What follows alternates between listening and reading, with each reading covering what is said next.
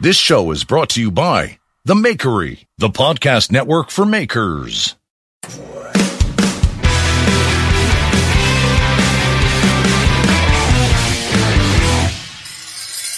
Guys, welcome to Knife Talk. It's a podcast for knife makers, knife enthusiasts, and everybody else. You know what I'm saying? I'm Geoff Feder of Feder Knives. I'm here with Mareko Maumasi, Maumasi Fire Arts. Craig is taking it taking it out for uh, for a week or two, and uh, hopefully we'll have him back sooner rather than later.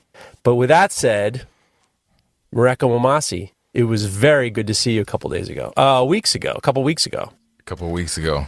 Yeah, it was great to see you at Maker Camp. How fun was that? It was great. You were kissing me a little too much, but it was cool. Well, I don't think I, I, I, don't. I don't know about that, but I mean, I definitely, I definitely had a very good time with you, and uh, I, that was. Uh, I, you seem very relaxed. Uh, yeah, I think it was it was less stressful than last year. Right.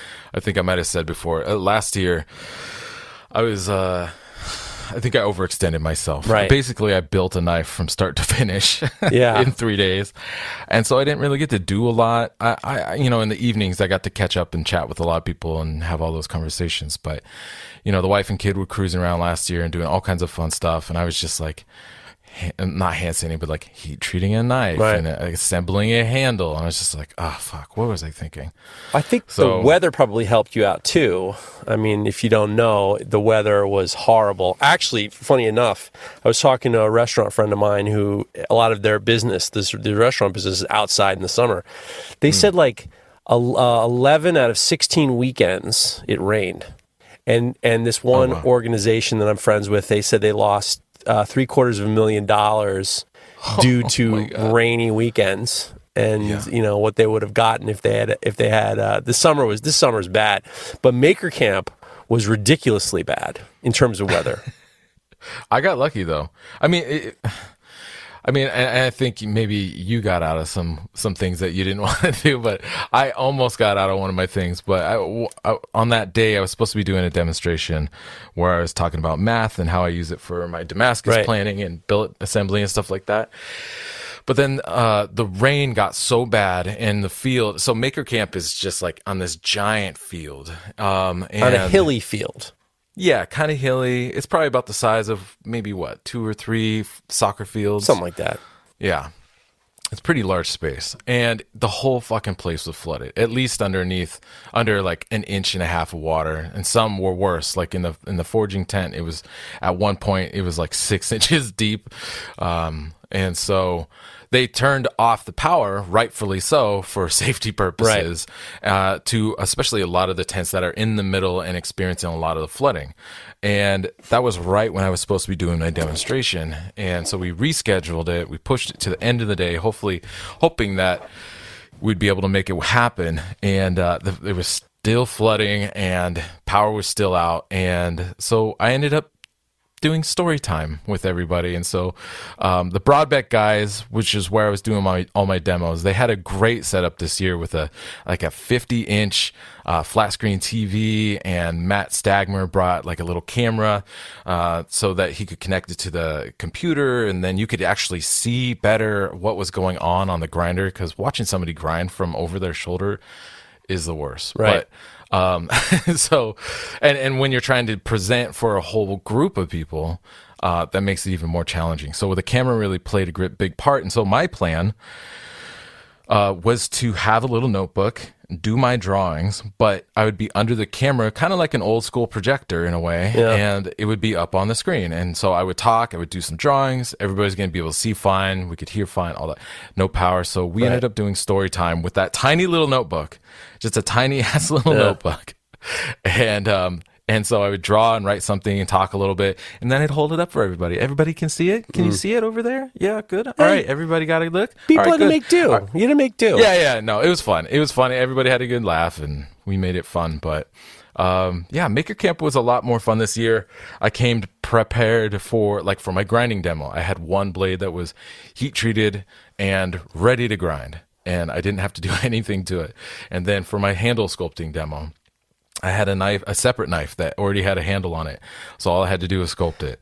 Yeah, Uh, and that definitely made things a lot easier. you got to Um, do that yeah, like I said last year, I just way overextended myself. So uh, it was better to do it that route this year. Um, but I think something I'm going to change for next year is just do one thing multiple times because I had people come over. Yeah. Uh, a lot, uh, several times actually, and be like, "Oh, are you going to do that demonstration again?" This, that, the other thing, whatever it was, and I was like, "Oh, sorry, that was just a one-time, Yeah. one-shot deal." And um, so it makes sense because honestly, all the other demonstrators from the different booths um, are basically doing one thing, and they're just doing it repeatedly over the days, and so that honestly makes the most sense, and and I think will help free me up for uh, getting to see cruise around and see a lot more stuff Right. too. Yeah, but it was good. It was fun. We got I got to, you know, hang out and like watch the kid do uh, like the leather working, and we went and watched uh, a bowyer and making like cutting down wood and making a bow out of it. Um, you know, of, of course, we came over and saw the uh, the forging tent.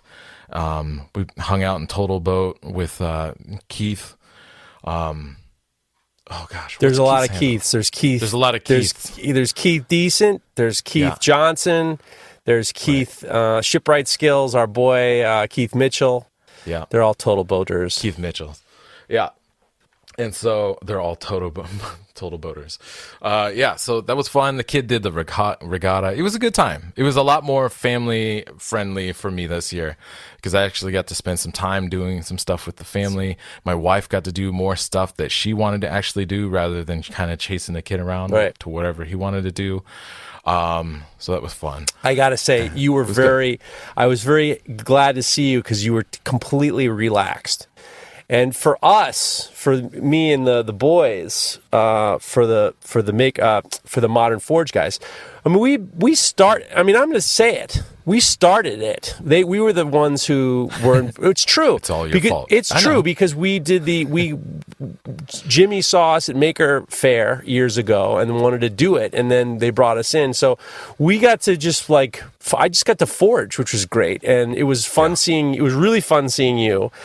The water came into the tent, and it was literally there was definitely like a slick of water. I have some pictures of. Uh, of of Cliff sitting on the anvil and the water. It's like it's it's Some pictures that you doing the same thing. it was keeping the your feet out water is the water. the water is like an inch above the base. The I mean, you all you see it's like this sticking out of a river. It was amazing, but the best part was everyone had a really good attitude, and like no one was freaking out, and everyone was cool, and it was everyone was making do, and Austin and his guys over at Maker Camp were hauling ass with like you know with shovels and trying to hay and f- put out fires. I mean, not literal fires, but figurative fires. And we had a great time. We had a great time. And you know, I'll tell you one thing which was really cool, Yeah. and I don't, I'm sure you got the same thing. Is there was a number of uh, Knife Talk listeners and you know podcast listeners who came up to me to tell me how important uh, what we do is and how we got through got them through difficult times and telling dick jokes and giving information and how helpful we've been. So it was I was very uh, it was very. Uh,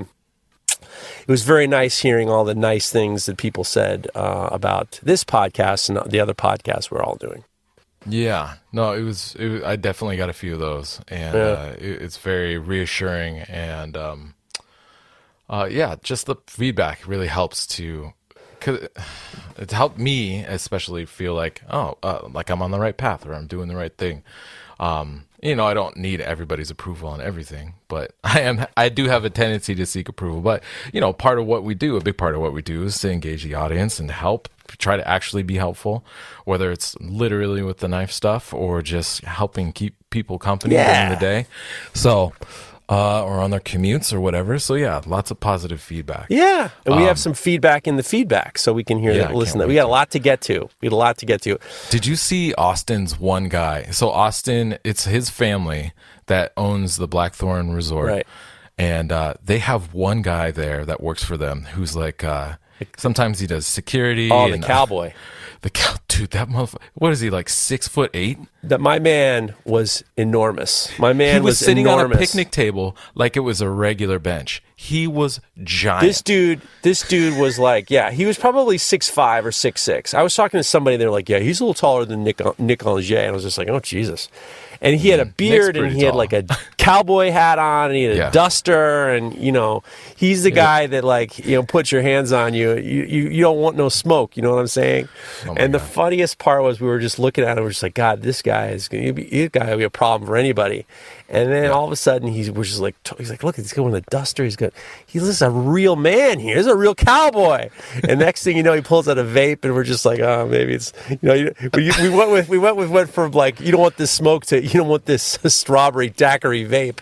You know, he was a good dude, man. They worked our asses off, the guys at the Blackthorn. yeah, he he deserves a few luxuries. hundred percent. You know, you know who I saw who had a great time, who had an awesome, was just such a great guy. Is uh, I bet I can guess. who? Noah. Yeah, him too. We talked about him, but I was Okay. going to talk about Spence from Evenheat. Uh, Oh, yeah. Spence was great. He was having a. He's just such a great guy, and that whole family's terrific. And I cannot say enough nice things about uh, Evenheat, which are is a sponsor of this program. They are the manufacturer of the finest heat treat ovens available. Get your get yourself of Evenheat. Go check out what's going on. If you go to evenheat-kiln.com and check out all everything they have. But I tell you what. It is hard to beat Spence and his family. I've never seen him anything other than smiling. He loves it at Maker Camp. Yeah, he, dude. he was He's awesome. happy. He was awesome. He's a great Guy. Well, how was your last week? Last week was good. Uh, got you know, uh, so right after Maker Camp, I did a private lesson, and I was supposed to teach another class the weekend after Maker Camp, and I had already taught not only at Maker Camp, but I had a class the week before Maker Camp, Right. and so. Uh, I'm very thankful that after the private lesson, I was headed home because I was pretty worn out mentally and tough. physically.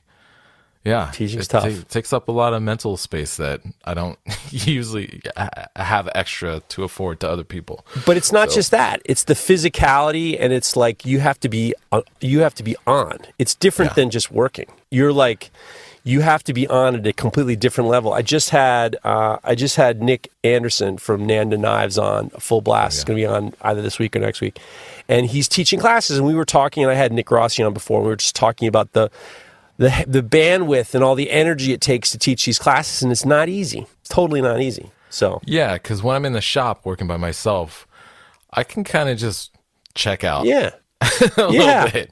But when you're teaching, like, yeah, you're thinking very deliberately and trying to figure out how to articulate or demonstrate things in a meaningful way so that the information is translated across to another person. Right. Without picking your ass or sticking your finger up your nose or doing all the things that you do that no one knows you're doing when you're doing them. I know. I know all about it. Touching Yeah. your crotch. You don't want to do that when you're teaching. you know? but yeah so uh I, I was glad to be home uh and i just been i just got back into the shop and started working again. Um i got a knife i'm working on to get out to the newsletter. Uh it was actually the knife i did the handle demonstration on which was part of the reason i brought that one. I was like this is great. I'll bring this knife. It's already finished ground. I just gotta scope the handle. Right. and then uh so so when i got home i started working on that to finish that up and get it out uh, that'll probably end up happening next week. Uh, I'm trying to think what else. Uh, I had a really great conversation. Uh, another highlight from Maker Camp was seeing Brian House and and getting to actually spend some time talking to him. Had a couple really solid conversations with him for you know 30, 40 minutes, just standing there chatting away. Good dude. His his wife, yeah, he's a great dude. His wife is an angel, just letting him do his thing. Um, and so it, it it was it was really good to connect with him. But I think there might be there might be some cool things uh, coming out of this connection between me and Brian. I'm excited about. We just got on the. I just uh, talked to him yesterday on the phone to kind of follow up from Maker Camp about some things we talked about, and uh, I think there's some good stuff going to be in the works. Uh, and what is it? Oh, I think the other thing is I just I just lined up Lin Rhea for my next Artisans of Steel podcast Nice. for my my Patreon. Um, that'll be out publicly in a couple months, but it'll be available uh, on the Patreon. When are you recording? I'm recording on Monday. Um, This is unsolicited advice. Listen to my podcast with him so you don't tr- fall into it because these guys, they say the same things over and over. sure, yeah, that's fair. Just I've Get I 'em. know. I've been there. I've done that. I've I've I've, I've done that. It's and it's good that you've had these conversations because it does help me to kind of cut straight to the kind of like the nitty gritty of some of the, the other stuff I want to get to. Um, and so yeah, I'm excited to chat with him, and that'll be on Monday. Um, so Patreon people, if you're listening, you can uh, you can. Oh shit! I guess They they'll be catching this on Monday. It's gonna be possibly too late already. Don't Anyways, worry about that. You can They'll watch it already live. know. Uh, and then, God, yeah, it's just I I I not I'm kind of staying put for a few weeks before um November. I'm traveling again just for a fun little weekend thing. Uh, in in November. And Where you going? That's it. I'm going to Minneapolis. Whoa. The the company that I did the the apron with. Actually, that apron, the the Banff apron, Yeah. is is still out and available for people who are interested. Um, if you go to my Instagram, um, in in the link in the bio, you can check out the apron. And uh, but lots of people have gotten it; they love it.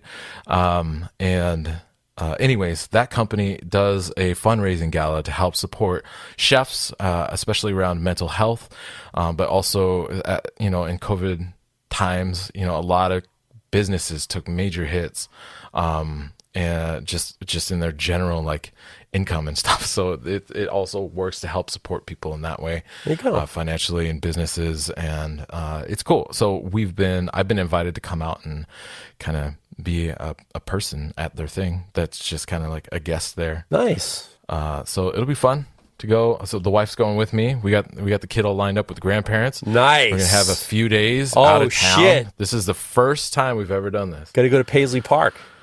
Paisley Park. Well, yeah, I don't know how. Uh, I don't know how much extra time we're gonna have Oh. All right. because it's it's literally like we fly in Friday, and then the thing's Saturday, and then uh, we fly out Sunday evening. All right. Well, you're to have a nice weekend then, huh? It'll be fun. I think it'll be good. That'll be good. That'll be good. Um, I, I uh, this I, after Maker Camp, we had we we've been working on this project that I talked about last week. It was a nice big order, and it was with this corporate entity, and we were on net thirty payment. So we basically just kept because Oh. in terms of making this Is it- deadline. They delay it a month. Yeah. Right? So in, in order to get this deadline, I, I really wanted to start it early. So we would get we got wine barrel oak and we soaked it for we we dried it out and we soaked it for a long time and I spent as much time possible Yeah. uh, stabilizing it and then we started working on it and we just all of a sudden we're just like every day I'm getting a message. Did you, did you guys get the check yet? I was getting a message from uh, Allison. She goes, "Did you get the check yet?" I'm like, "No." I'm like, "I'll probably come tomorrow." We finished the knives. we got a nickel, and Oh, I wow. it up. Nice work. Well, I mean, we, we I I don't want to I don't want to spoil you know the holiday season with like this you know get gunked up with this big order. Yeah. And uh, so we sent uh, sent a progress report with a gentle, you know, nudge. Maybe you could go down to billing and you know talk talk to somebody about. And the check arrived last night, so I was very happy. Well, the p- partial, so we were able to uh, Partial? well, Oh. I mean, you know, do it all. You know, so we ne- when we found out there were nah, who cares? But it's but it's very everything's very good, and um, we're hauling ass on uh, some new stuff. These little skeletonized knives are doing a lot of doing really good, and I'm and I'm just contemplating whether or not I should. I did really well with those friction folders, and I might have some available for Christmas. I'm I'm I'm kind of loath to sell them only just because I just don't want to get you know Martha from Tennessee to saying why why are they loosening up? You know these forged little friction folders, but at the same time, it's just like I love doing them. But uh, yeah, it was Pretty slick. I was, I was, it was cool to see one in person. I mean, I think you had them last year, but I didn't touch any of that stuff. I saw. You know what's funny about you, and I appreciate. this- I appreciate you. I'll tell you why I appreciate you. You know that I don't touch. I was doing something, and I saw you reaching around, and I saw you grab one. I was just like, "He's the only one I'm gonna let do that. No problem." I saw you reaching around, and sticking your grubs in there, and grabbing. I'm like, "I'm honored. I'm honored." my I'm hands honored." were clean. I licked I them. know, I know, I know, I know I all about all the it. dirt but I, off. I was just like, if somebody's going to reach around, and I mean, I- no fun, no pun intended. Somebody's gonna give me sure. a reach around. Might as well be you. You know what I'm saying? you know what I'm saying?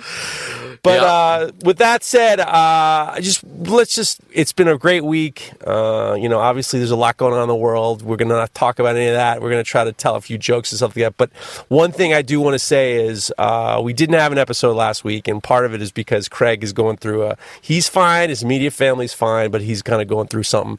And uh, we, I made the executive decision to just say, I don't want you to worry about editing. I don't want you to worry about anything. Let's just have a week off and be with your family. Everything's fine. He's going to be fine, but uh, we're, we're, taking a week off. Uh, we took a week off last week. So, with that yeah. said, there you are. And with that said, I must thank our sponsors, Combat Abrasives. They are awesome. I just ordered some Combat Abrasives today, and I used the promo code Knife Talk 15 to peel 15% off everything on that order from combatabrasives.com. And let me tell you something when you plug in Knife Talk 15 and you see all that money, all that savings peeled back, all of a sudden you're thinking to yourself, that is a lot of money. That is a lot of money. You do save a lot of money. So go to combatabrasives.com and check it out, okay? So we got a lot to get to. We have questions, we have listener feedback, um, and we could talk about whatever you want. We could talk more, more. Uh, it was really awesome. A to see Noah Vachon. I cannot say enough good things about that guy. awesome pleasure. He came down with uh, with Lawrence from Maritime Knife Supply. Yeah. Goddamn, Noah is as nice as it's going to get. Nice as it's going to yeah. get. So yeah. Cannot say enough nice things. It was nice to finally meet him. Had some great conversations with ah, him. what a guy! I mean, what yeah. a guy. There was a lot of people there that uh, that it was really neat to meet, um, and uh, it was fun. I had a nice beer with you. We drank a Heineken. It was nice. We did. We did, and it was good. I, I grabbed it. you. Usually, I said, "Let's go have a beer." We grabbed a Heineken and we had a nice time. Schwill. You had a nice time. I was I was into it. Yeah. No, it was great. All right, so you want to hit the first question? Yeah. First one is from Bill Debbie Pendleton. Mm. Where's the last ep- latest episode? Bill, I just fucking told you, Bill. Bill Debbie. Bill Debbie. Bill Debbie. Peace and love. Peace and love. You are straight to the point. the, the, all it says is, "Where's the latest episode?" Click refresh. Just click refresh a hundred times, okay, and then it'll show up. Jeez, no. okay, just explain it, Bill Debbie. I'll, I'll, be amazed if you've listened to all of them, Bill and Debbie, and we have a no, uh, we have a great from now archive. on. It's Bill Debbie. back and listen. It's Bill Sorry. Debbie. Bill, Bill Debbie. Debbie. I explained where we were last week. Just I'm with you. You're you're you know, but you're brusque. You know, you you need a little. You try a little tenderness. You know what I'm saying? You know, t- try a little tenderness, Bill Debbie. Uh, next question comes from CN Knives. Hey guys, I have a question. I may be a total jackass, but I was recently hand sanding a composite material handle, and uh, as I jumped from 800 to 1200, it actually looked like the handle material started to dull a little bit and has less of a shine than 800, which seems like the opposite of what should happen. I'm assuming I assumed going to a higher grit would increase the shine, but maybe I'm just seeing things or it's a specific material. Can anyone explain? P.S. Geoff and Mareko, great meeting you both at Maker Camp. Cheers. CN Knives, yeah. thank you for the t shirt, my brother. You're a good dude. So, do you have any suggest? Oh, he didn't give you a t shirt? No. Oh, what the fuck? No, we're not answering this question. Oh, Next question. Shit! Oh shit! Shots fired. CN Knives. Uh, Why would that he's happen? From, he's from, from Pennsylvania, right? Yeah, the, PA, the, PA crew is strong. Hey, P.S. Yeah, PA shout out to the PA strong. crew. The Phillies are fucking kicking major ass. It was good to see Butch. It was great to see Steve Pellegrino as always. It was great mm-hmm. to see Marlboro. That guy Jesse Killian. That guy kills me. And Philly Knife Co. Philly Knife Co. was there too. The whole PA yeah. squad and CN Knives. Yeah. So do you know why going from 800 to 1200 would make the handle duller on a composite I, handle material? Right. Yeah. I I don't know actually. I don't do a lot of work with composite. I know I have friends. Um, John Doyle is one guy who I've seen done a do a really excellent job with composites, um, whether it's G10 or Micarta uh, or Micarta, sorry, and um, it, but he's taken it up to like a really high finish, um, but it ends up uh, super glossed out. It looks like like a like a buffalo horn, right, or something like that.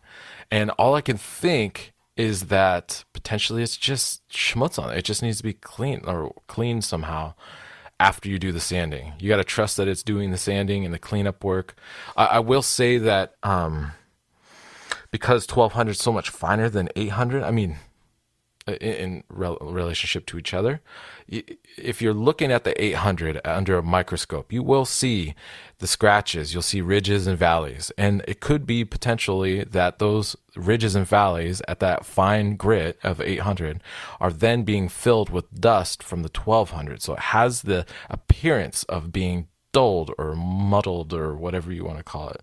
Um, and when realities you you gotta just keep you gotta keep going until you get it all the way down to where it's only 1200 grit scratches and then by the time you get there it might even still look maybe a little bit dull again i don't have a lot of experience. That's a good answer. um but once you follow that with some uh with some buffing or with some sort of uh, some way of cleaning it up um that should that should clean up pretty nice it has i mean it, it would make sense that it would especially if you're it. going in the same direction. If you're going the same direction all the time, you're just kind of, you know, maybe you're not. I don't know. That's a good enough answer. I think that's a good enough answer. Uh, speaking of the PA crew, Philly Knife Co. is back. Uh, he says, "Hey fellas, great meeting Geoff from Mareko Maker Camp, even if it was a flooded shit mess." It wasn't. It was. It was fun. It, I, I actually had a good time. We had a good time. I, you know, my boots. Thank God for my boots. Uh, and uh, I was in pretty decent shape. Dilemma. Here's a dilemma. A guy hits me up looking for 15 knives as gifts to his clients. It's cool, but he wants them shipped to Malta and billed in increments on a credit card. Sends no. his sends his contact at an internet he sends his quote contact at an international shipping company and says they handle all his shipping needs is it just me or does this smell like a philly dumpster in the summer nathan aka willie fisterbush Yeah. um i mean where the fuck is might- malta Malta's over in the Mediterranean, I believe. It's, mean- it's one of like the, the islands off of Greece. It doesn't seem i mean i've had weird people do weird things i mean that doesn't Sure. Well, and I think I don't think it's unreasonable for somebody to want to make a payment in increments, but I wouldn't sing a, sell or send a damn thing until the, all those payments are completed, and they actually all go through. right I don't send a damn thing until I have full payment. Yeah. Yeah, that's weird that they're an increment. That would be the only thing that's weird is increments on a credit card is weird because it's like increments like cuz that's that's how these scammers do their thing where it's you know like they'll do like pay you 250 I once got my I, I got a call In gift cards, like I'll pay you in gift cards. well, that funnier than that is, I remember 15 years ago, I had a call from the credit card company. We're we're wondering about this charge to um, a Boston Market, which is a chicken, you know, kind of like Thanksgiving place, I guess, in It's- California. it's one of the top restaurants. in California, in Boston States. markets. I mean, it's like if you want Thanksgiving dinner every day, this is the place to go. It's like shitty Thanksgiving too. It's like really Thanksgiving at like a fucking. It's like a fucking hospital Thanksgiving. You- yeah. yeah. Oh my god, that's exactly. I it. mean, literally. I mean, it's like. I mean, I mean, they, I mean, it is one step low. I mean, they might as well be serving the prisoners at a prison. You know, this food sucks. Yeah. So the woman says, "I got a charge on your card from a Boston market in California for two hundred and fifty bucks." And I said, "Well, I'm not in California, and I didn't. I, my wife and I didn't buy any, you know, Boston market. But that's they go they go these little bursts every so often, you know, just to make sure someone doesn't notice it. Yeah. Yeah, I wouldn't don't send anything. That you know, it could be completely legit, but don't send anything until you are completely paid. Yeah, and the other thing is is like the other thing is is like dealing with like a third party that's going to take care of the shipping. I mean, if it's easy, I mean, I can. You know what? You're from Philly. You're supposed to be guarded. You know that's good. Being guarded is good in this situation. But at 15 knives is not a bad. You know, that's a nice little chunk of change. I would just do a little bit more like research. You know, do a little bit more research and then ask some questions. And, you know, like Mareko said, you know, get all the payment first and make sure everything's, you know, kosher and make Yeah, I it mean- easy on yourself. Yeah, and if you're worried this is a scam, uh, it, I, I'm sure this. It, if this is a scam and this is a thing people do, then th- they use this model for all kinds of stuff. And so, whether it's knives or it could be fucking sh- sugar pumpkins or whatever, um, they could be. th- This is a model. If this is a scam, this is a model that is replicated with various products, and so you might look around to see if you can find um, similar scams. But I would also wonder because like that number, the number fifteen, isn't really. It's not crazy. I mean, it's just like it's not. I mean, if you're like a scammer, you got a credit card, and you got a, you got money to, you know, you need to like move that number fast. And he, if uh, the guy also knows that it, it's a, it's a maybe he. I'm assuming the Philly Knife Co doesn't have the knives ready to go. So if he, especially if he knows, that's what you do. You tell him it's going to take a few weeks to make the knives, right? Let me let me make sure I'm reading this correctly. Uh, he uh, he hits me up looking for 15 knives as gifts. You tell him you gotta, you know, it's going to be six weeks out.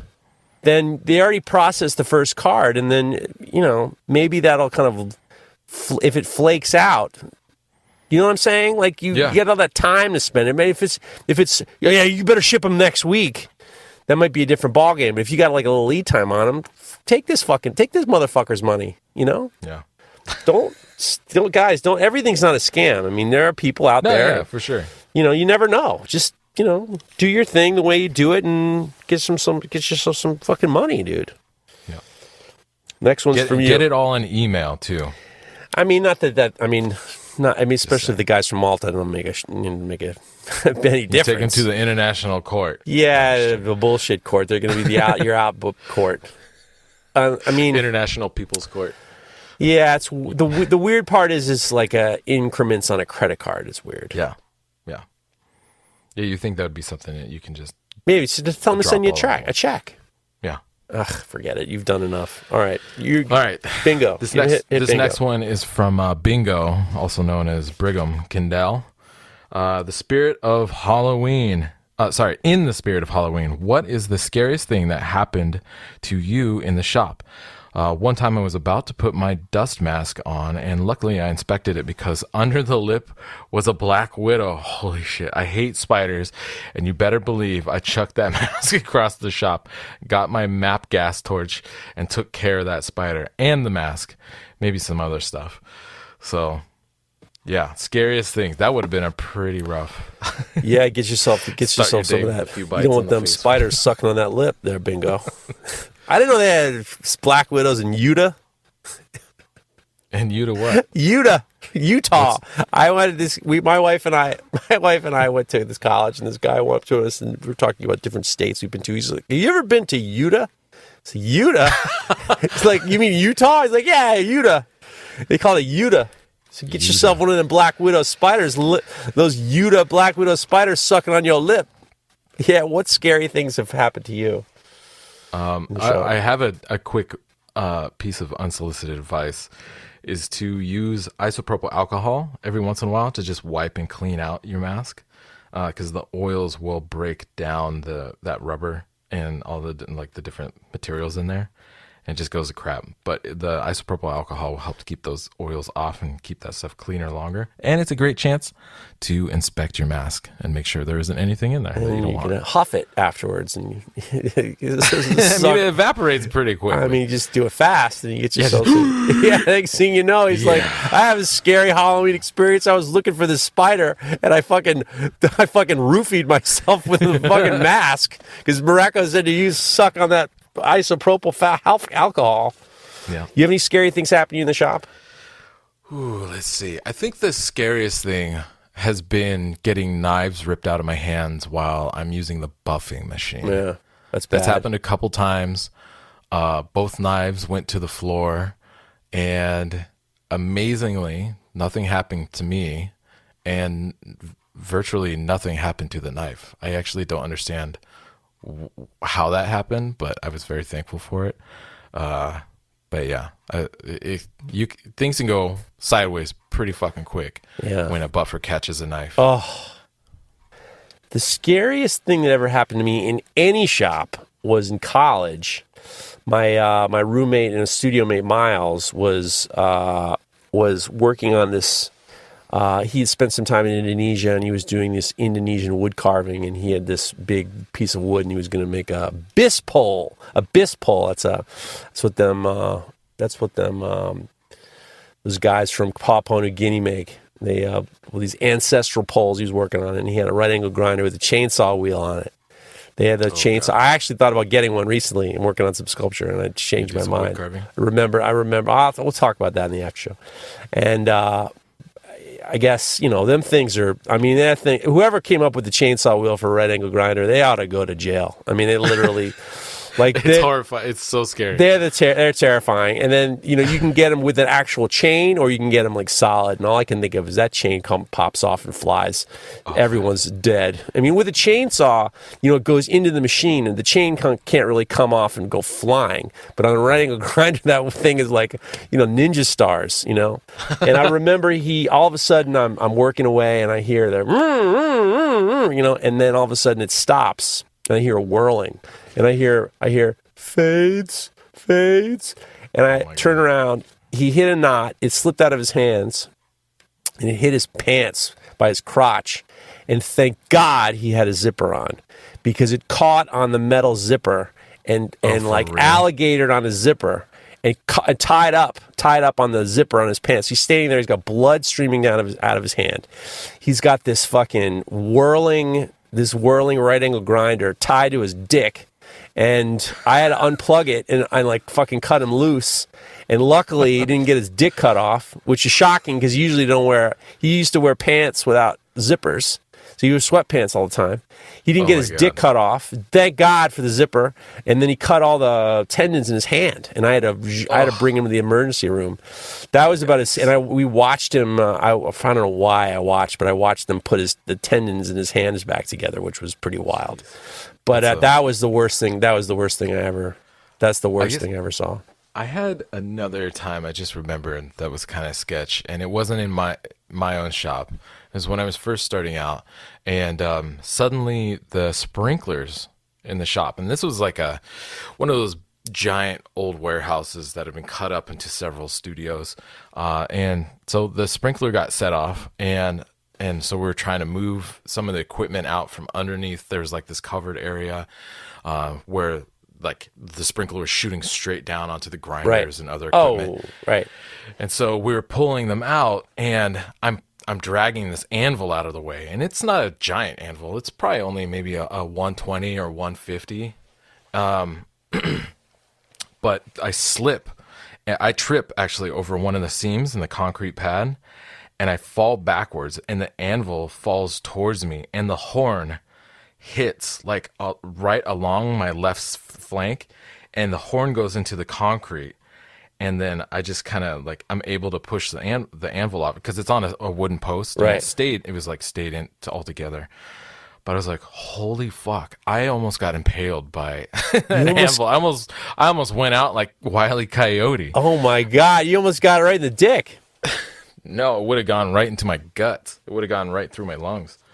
Was scary. Jesus. Yeah, it would have been. It would have been a rough one. Oh yeah, yeah, that scares me. All that slow, the slow falling of things is like when uh, Will Stelter dropped that, dropped his power hammer. That slow, that slow destruction is that's scary.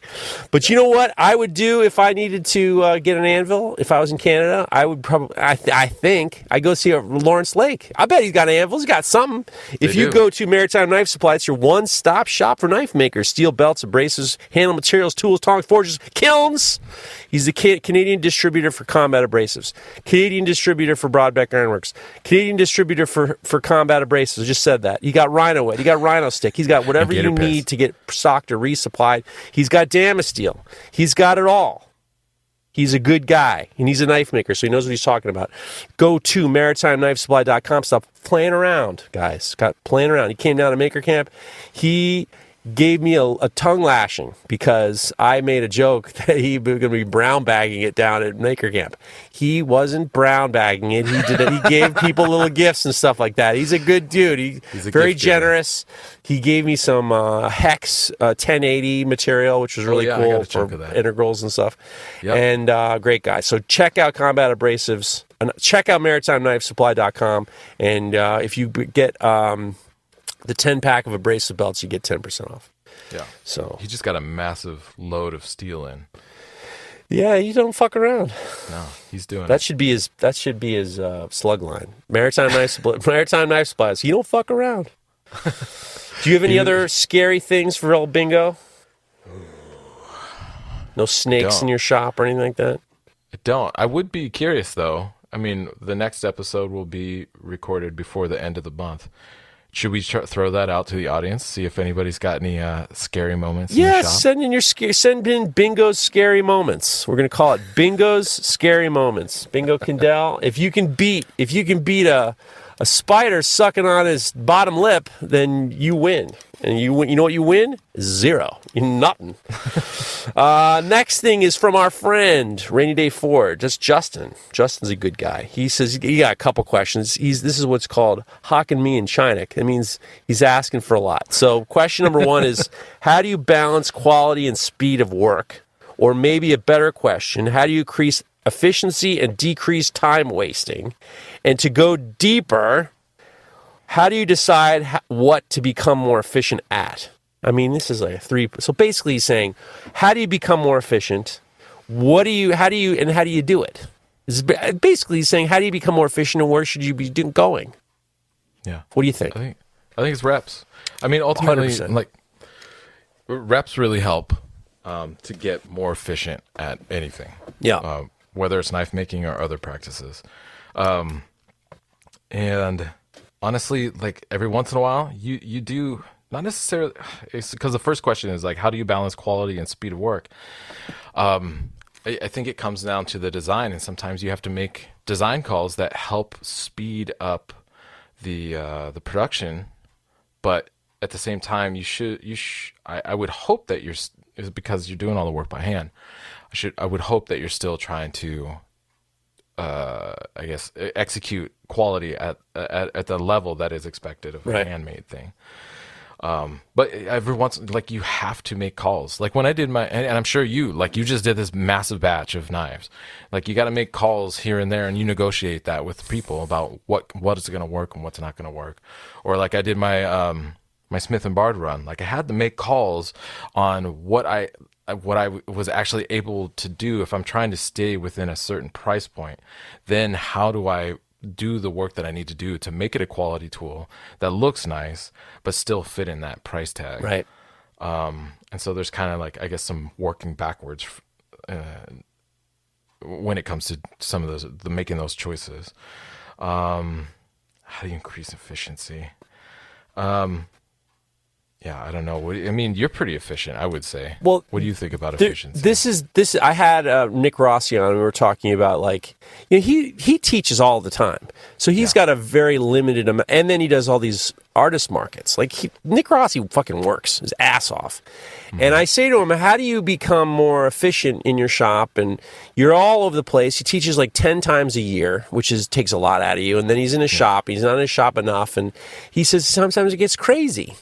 He says, but when it gets crazy, you have to learn you learn to get better and it's mm-hmm. and this is something that a lot of you know artisan style if you're an artisan and you think of yourself as an artisan and you have this you you you sometimes people get into the mindset that it's like I don't need I've the talent is there, the product is there. I need to be coddled a little bit. You need to be beaten up a hair. And sometimes a deadline is good, sometimes pushing yourself hard is good, and you know, the more you do, the faster you are, the faster you are. What is it? Slow is fast and fast. Oh, fuck that expression. I, I never under I never understand it, and it's I understand, but it's all you. You said the right thing. It's all reps, and there are so many people who say I don't like to do batches because, you know, it's not fun, and if it's not fun, I don't want to do it. I've heard that shit all the time, and I'm just like, well, then don't ask me how to get better, because that's how you get better. If you can like Yeah. show and that should be the that should be the litmus test for how much you enjoy it because you're just like I have I have some a degree of organization and I have this like ability to I can do 20 knives and they're all going to look the same and they're all going to none they're not going to be any lunkers in there. We did a couple extra in this process and now I have a couple extra because and they're all perfectly good. They're no they're no duds. You know, you do one extra just in case. I'm gonna put this motherfucker on the website. You know, it's like you know, Yeah. the, it's all about repetition. And one, something that we, you and I, always say is experience is underrated. Mm-hmm. Experience is underrated, and I have a lot to talk to other makers about in regards to that. I got some phone calls I got to make because I think that there's this, you know, experience is underrated, and there's a, this mindset that you're going to get better and faster and more efficient and more successful through osmosis. It takes a long time. It takes a long time, and Yeah. that's just you have to accept it. You have to accept that everything takes a long time. Yeah. Experience underrated. Yeah, and honestly, I really credit my time working for Bob Kramer um, for my ability to um, be uh, as good at using a machine for sculpting handles, especially highly contoured handles, as well as as efficient in doing that. You know, I can draw drag it out till it takes you know a couple hours to sculpt a handle, or I can whip it out in 45 minutes Hey, uh, for for a highly efficient or a highly contoured handle. Um, I think or, organiza- organization is a big part of efficiency and and the whole time wastage portion of the question is uh, you know if you're not if you're not taking the time or standing around being like oh shit what am i supposed to be doing next because you have a list that tells you exactly what you're supposed to be doing next and the step after that and the step after that then you're you're not even wasting time thinking about it. you don't even have to think about it I You know, have you can make that list the night before when you're getting ready like you know after dinner after the kids got in the bed you're just lounging and just think a little bit just take 15 minutes think about what you got to do the next day and just write that shit down so the next day you don't have to fucking think about it you just go in and get to work That's called. I have a friend. His name is Tyler Minton, and he he's his he used to be a UFC fighter, and his his name was uh, Melee Mint. Melee Mint. I think he was on the whatever one of them shows. I thought you were gonna call them melee mittens no, Melee Minton. Not Melee Mittens. I wish his name was Mittens. Mittens would be so. I would have been such a better fucking walkout name if you were Tyler Mittens Minton. That was so. That'd be so funny. He's a great guy, awesome dude. He's now a nutritionist, and he he is in re- response. He does respond. Um, he gets hired to do the weight cutting for these fighters. Like Right. he he wake he does the, he's in charge of the weight cut for all these fighters before they he do them all. He got he's got Oh, wow. he did it with uh, uh, Daniel Cormier and and uh, Wonder Boy John Wonder Boy Johnson Wonder Boy Thompson and all these guys. So I was talking to him a little bit, and he's just we were talking about you know whatever. I was saying, yeah, I started the Peloton about three years ago, and I do it. It's in stone. It's in stone every morning. And he goes, what it is is he's like you're you're discipline. It goes from discipline to creating habits. You create these good habits, and then it becomes natural. And it's the same thing in a shop. I, I the, if I came into the shop not knowing what to do, I would be crippled with indecision and I would spiral into depression within the day. Easy. Like spiral into I'm a piece of total garbage. If I wasn't 100% prepared to know what needs to be done before lunch, what needs to be done after lunch, what needs to be done by Friday, I have to be super. My wife went, uh, just left. I just took her to the airport. She went to go visit our daughter for Parents Weekend. We can't afford for all of us to go because fucking California, you know. So I, so she said, "Well, what are you to do all weekend?" I had a list of things. I got a list. I'm to be so goddamn busy and so heartbroken that I'm not to see my kid, but happy that they're all together. But I wrote a list of all the stuff I want to get done this weekend, you know, and just you have to do that. That's the way to be more efficient. There's a really great book called Atomic Habits, and basically it, it talks about that. Uh, it, it, and it's breaking down things, long term goals, uh, breaking them down into shorter term goals, as well as um, it, talking about how you're creating habits. And, and it's hard to, if you have to exert that mental capacity every single day, Yeah. uh, it's a lot of energy. It's a lot of mental energy, and but by doing them a little bit at a time and maintaining consistency, you don't have to exert kind of like those that executive uh, function of your brain to to actually think about motivating yourself to do it. You just fucking do it. I just don't, think understand. I don't. I also don't understand how people don't translate all their talents and their energies into. Out, they don't take it out of the shop and bring it home. Like, how come you're not? You should be doing the shit at, when you get to that point. How you should be doing the shit with your life. You know, that's that's Yeah. the one thing. That's what I try to do, and uh, you know, whatever. I, I think if I think the most important thing is repetitions, and I think that give yourself a break. And the fact is that uh, time is time is you know people want to get fast fast, but you don't know until you know. You know, and, and it's like It just you just get better over time, and you have to appreciate that. Speaking of appreciating things, you got to spend time in uh, Brodbeck Ironworks tent. How is that? How are the Brodbeck guys? Brodbeck guys were great. It was cool to see Ben. Uh, ben Sechrist was there. Uh, Ryan Brodbeck was there. Uh, they had a couple more. I'm sorry, I don't remember the rest of the crew that was there helping out. Um, but it was good to hang out with them. The first night, actually, after was it at the end of Friday night, I spent the rest of the evening just kind of hanging out in the tent, bullshitting with those guys for the most part. Um, and uh, it was good. It was good to see them and catch up and see some of the things, the improvements they've made, or kind of I don't know if they're improvements, but kind of like some of the modifications they've made to some of the machines. They have like a fine tuning little gizmo uh, that goes up by the coarse tuning for the tracking. Huh. Um, uh, yeah, and just you know, using the machines are really exciting. It's good, and they have some new tools that they're coming out with. I heard. that I'm ex- I'm excited to to put to work, um, and and try out myself. Um, but yeah, they, they're great guys. And, you know, the Brodbeck machines are made by makers for makers. They they're a, really versatile machine to have in the shop. I think they're especially well suited for somebody who's honestly got limited space, um, or maybe even a limited budget. You know, you can't afford to buy f- even three or four different machines. You can get them all in one in your Brodbeck. Uh, you can have your grinder, you can have a surface grinder, you can have a buffing machine, all in, and the disc sander, all in one machine. Uh, and if you go to Brodbeck Ironworks, uh, I believe the deal right now is still Knife Talk 10, right? Yep. It's Knife Talk 10 when you go to check out on any of the tool arms, any of the grinder packages, any of the extra equipment they got, even their leather sewing machines, um, and they will save you 10%. So again, go to Brodbeck Ironworks, and when you go to checkout, um, make sure you put in Knife Talk 10 to save yourself 10%.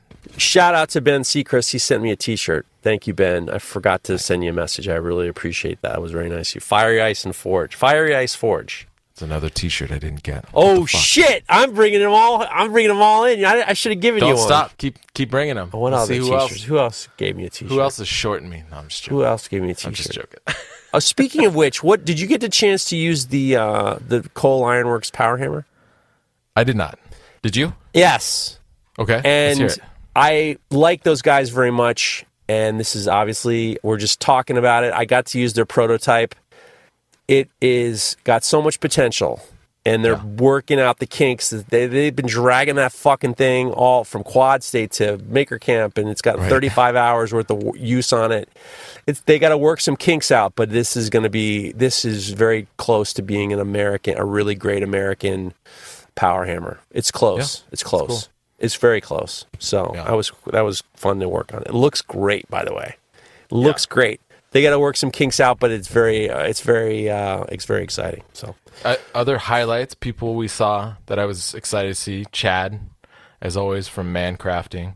Chad, I Uh, didn't get to see Chad from Mancrafting. What? I didn't get to see Chad. He's all the way up from Georgia. Yeah. See- Good old Chad. Chad from Mancraft. He like break his balls a little bit. He doesn't sound like that. What are you? What are you doing? I don't What is that know. It's voice? just uh, the, it's the man crafting thing. say It- but he says the man crafting thing. I was just like, how about everybody else? Was it just for men? you know, you know, remember that by men and it was. There's all Oh, sorts. yeah. I was just like, at one time I said to him years ago, I love Chad. I'm with you, Chad. I didn't listen to this anyway, and I love Chad. And I said to him, well, how about you get it? What? maybe there's some other people who want to be. Why is it just for men? This crafting thing? And he goes, Nope, it's going to be man crafting. I'm like, all right, God bless you, God bless you, Chad. Love you, Chad. and then, of course, you know Cliff and John and the other guys. Dude, those guys were hilarious. Modern. Forge, and also what there were a few Brits there, and the one guy was all the way from what Norway. Steve, oh, that was uh, uh, that was our man Rasmus. Rasmus. Yep. But uh, Steve House and um, Joe, Joe Garnett, those two guys are fucking. It's Thornwood Forge. Those two guys are awesome. I, they, Joe is literally like the British version of Cliff Dufton, but he's yoked. He's fucking he's like yoked. a fucking he's so talented. He is so goddamn yoked. It's just like he's got that kind of. There's this body type. I think it's like this Liam Hoffman body type where it's all like orangutan from the neck down and this long neck with his little head, but it's like it's like orangutan body.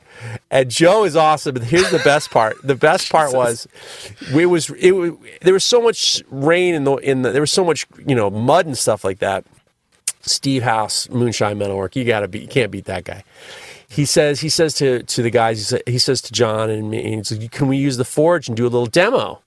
And we're like, yeah, what the, f- we don't care. It was like there was literally like an inch of water, so we was like, yeah, go ahead. We love those guys.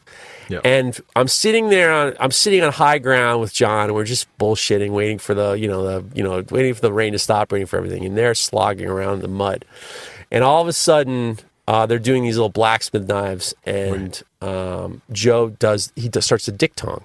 He starts to do diktong, and if you don't know what diktong is, he got his material in the in the in the in the tongs, and it's the, it, the the the the face of the anvil is level to your crotch, and you got the you got the tongs under his legs while he's got a he's got a punch, and he's got he's so he's using a hammer and a and a punch in in, in one hand, a hammer in one hand, a punch in the other, and then he got his he got his tongs under his nuts, and in I mean in unison, in unison, Sunset and I go, you start yelling, Dick Tongs. I mean, it was like it was like it was as if it was as if we had practiced. It was like three, two, one, Dick Tong. We both started yelling about Dick Tonging, and then he gave a thrust, which was even better. It's a good. Old, I love those guys. So yeah, it was good. You you had a nice little highlight highlight reel that you posted. I did have Right a nice highlight reel. I did have a nice highlight reel, and I had a good time, and, and I had a good time, and the food was great, and Will Shear was awesome, and Oh my god, yeah, food was awesome. I blew off podcast. I blew off running a. I blew off uh, Mark uh, Mark Adams on. He listens to this. I have accent. He and I both blew off doing a panel discussion, and I'm going to blame him. Frankly, and I'm going to blame him. I'll tell you why. We were supposed to do a panel discussion. He and he, we worked out this thing to have. We did one last year. And this year we're going to do it, but the, with the rain and everything, it was just like I'm thinking "Ah, it's just going to be such a pain in the ass and he kind of hobbles over towards me at the kind of towards the evening. We're working and we're trying to get we we lost a couple hours because of all the rain. Yeah. He comes up and he goes, "Oh, my back's killing me." Oh, and I immediately go, "Okay, let's call off the panel discussion." He goes, "Okay, no problem." So I immediately so so then so then this guy, our for my friend Mark, who takes the he takes the best pictures ever, best. takes the best pic. He ain't The best. He ain't gonna get much better than Mark no. he he writes to the group writes to the group after uh, he writes to the group oh uh, Geoff can't do the panel discussion he's getting a spray tan. He's getting a he's getting a spray tan. He's getting a spray tan. So i left it alone. I'm my not gonna i don't think anyone was too de- s- s- sad about it. I said you know but the here's the funny part.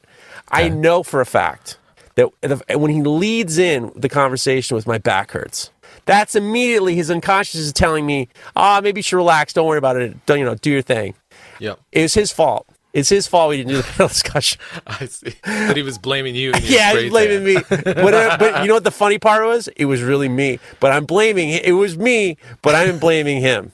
I'm blaming him. Mark Adams pictures, guys. Go get yourself some of that. So we have questions. We also have listener feedback. Yeah, let's do the feedback. Let's All right, get we to have it. good listener feedback. Yeah. Um, Rob McKinnon says, "Hey guys, oh, so if you guys want to uh, reach out and be involved with uh, listener feedback or, or questions or anything, you go to Knife Talk Podcast on Instagram and we shoot us a DM. And I don't save them. I don't save the questions. We have to like, I get rid of them. So don't, you know, like I know JD Eiler says to me, he's like, oh, well, were you gonna read last week's?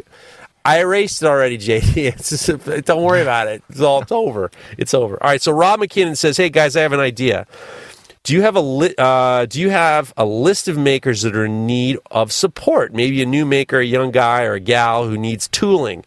Getting started and can it's getting started can be expensive. My idea is this: as we further in our making career, we upgrade tools."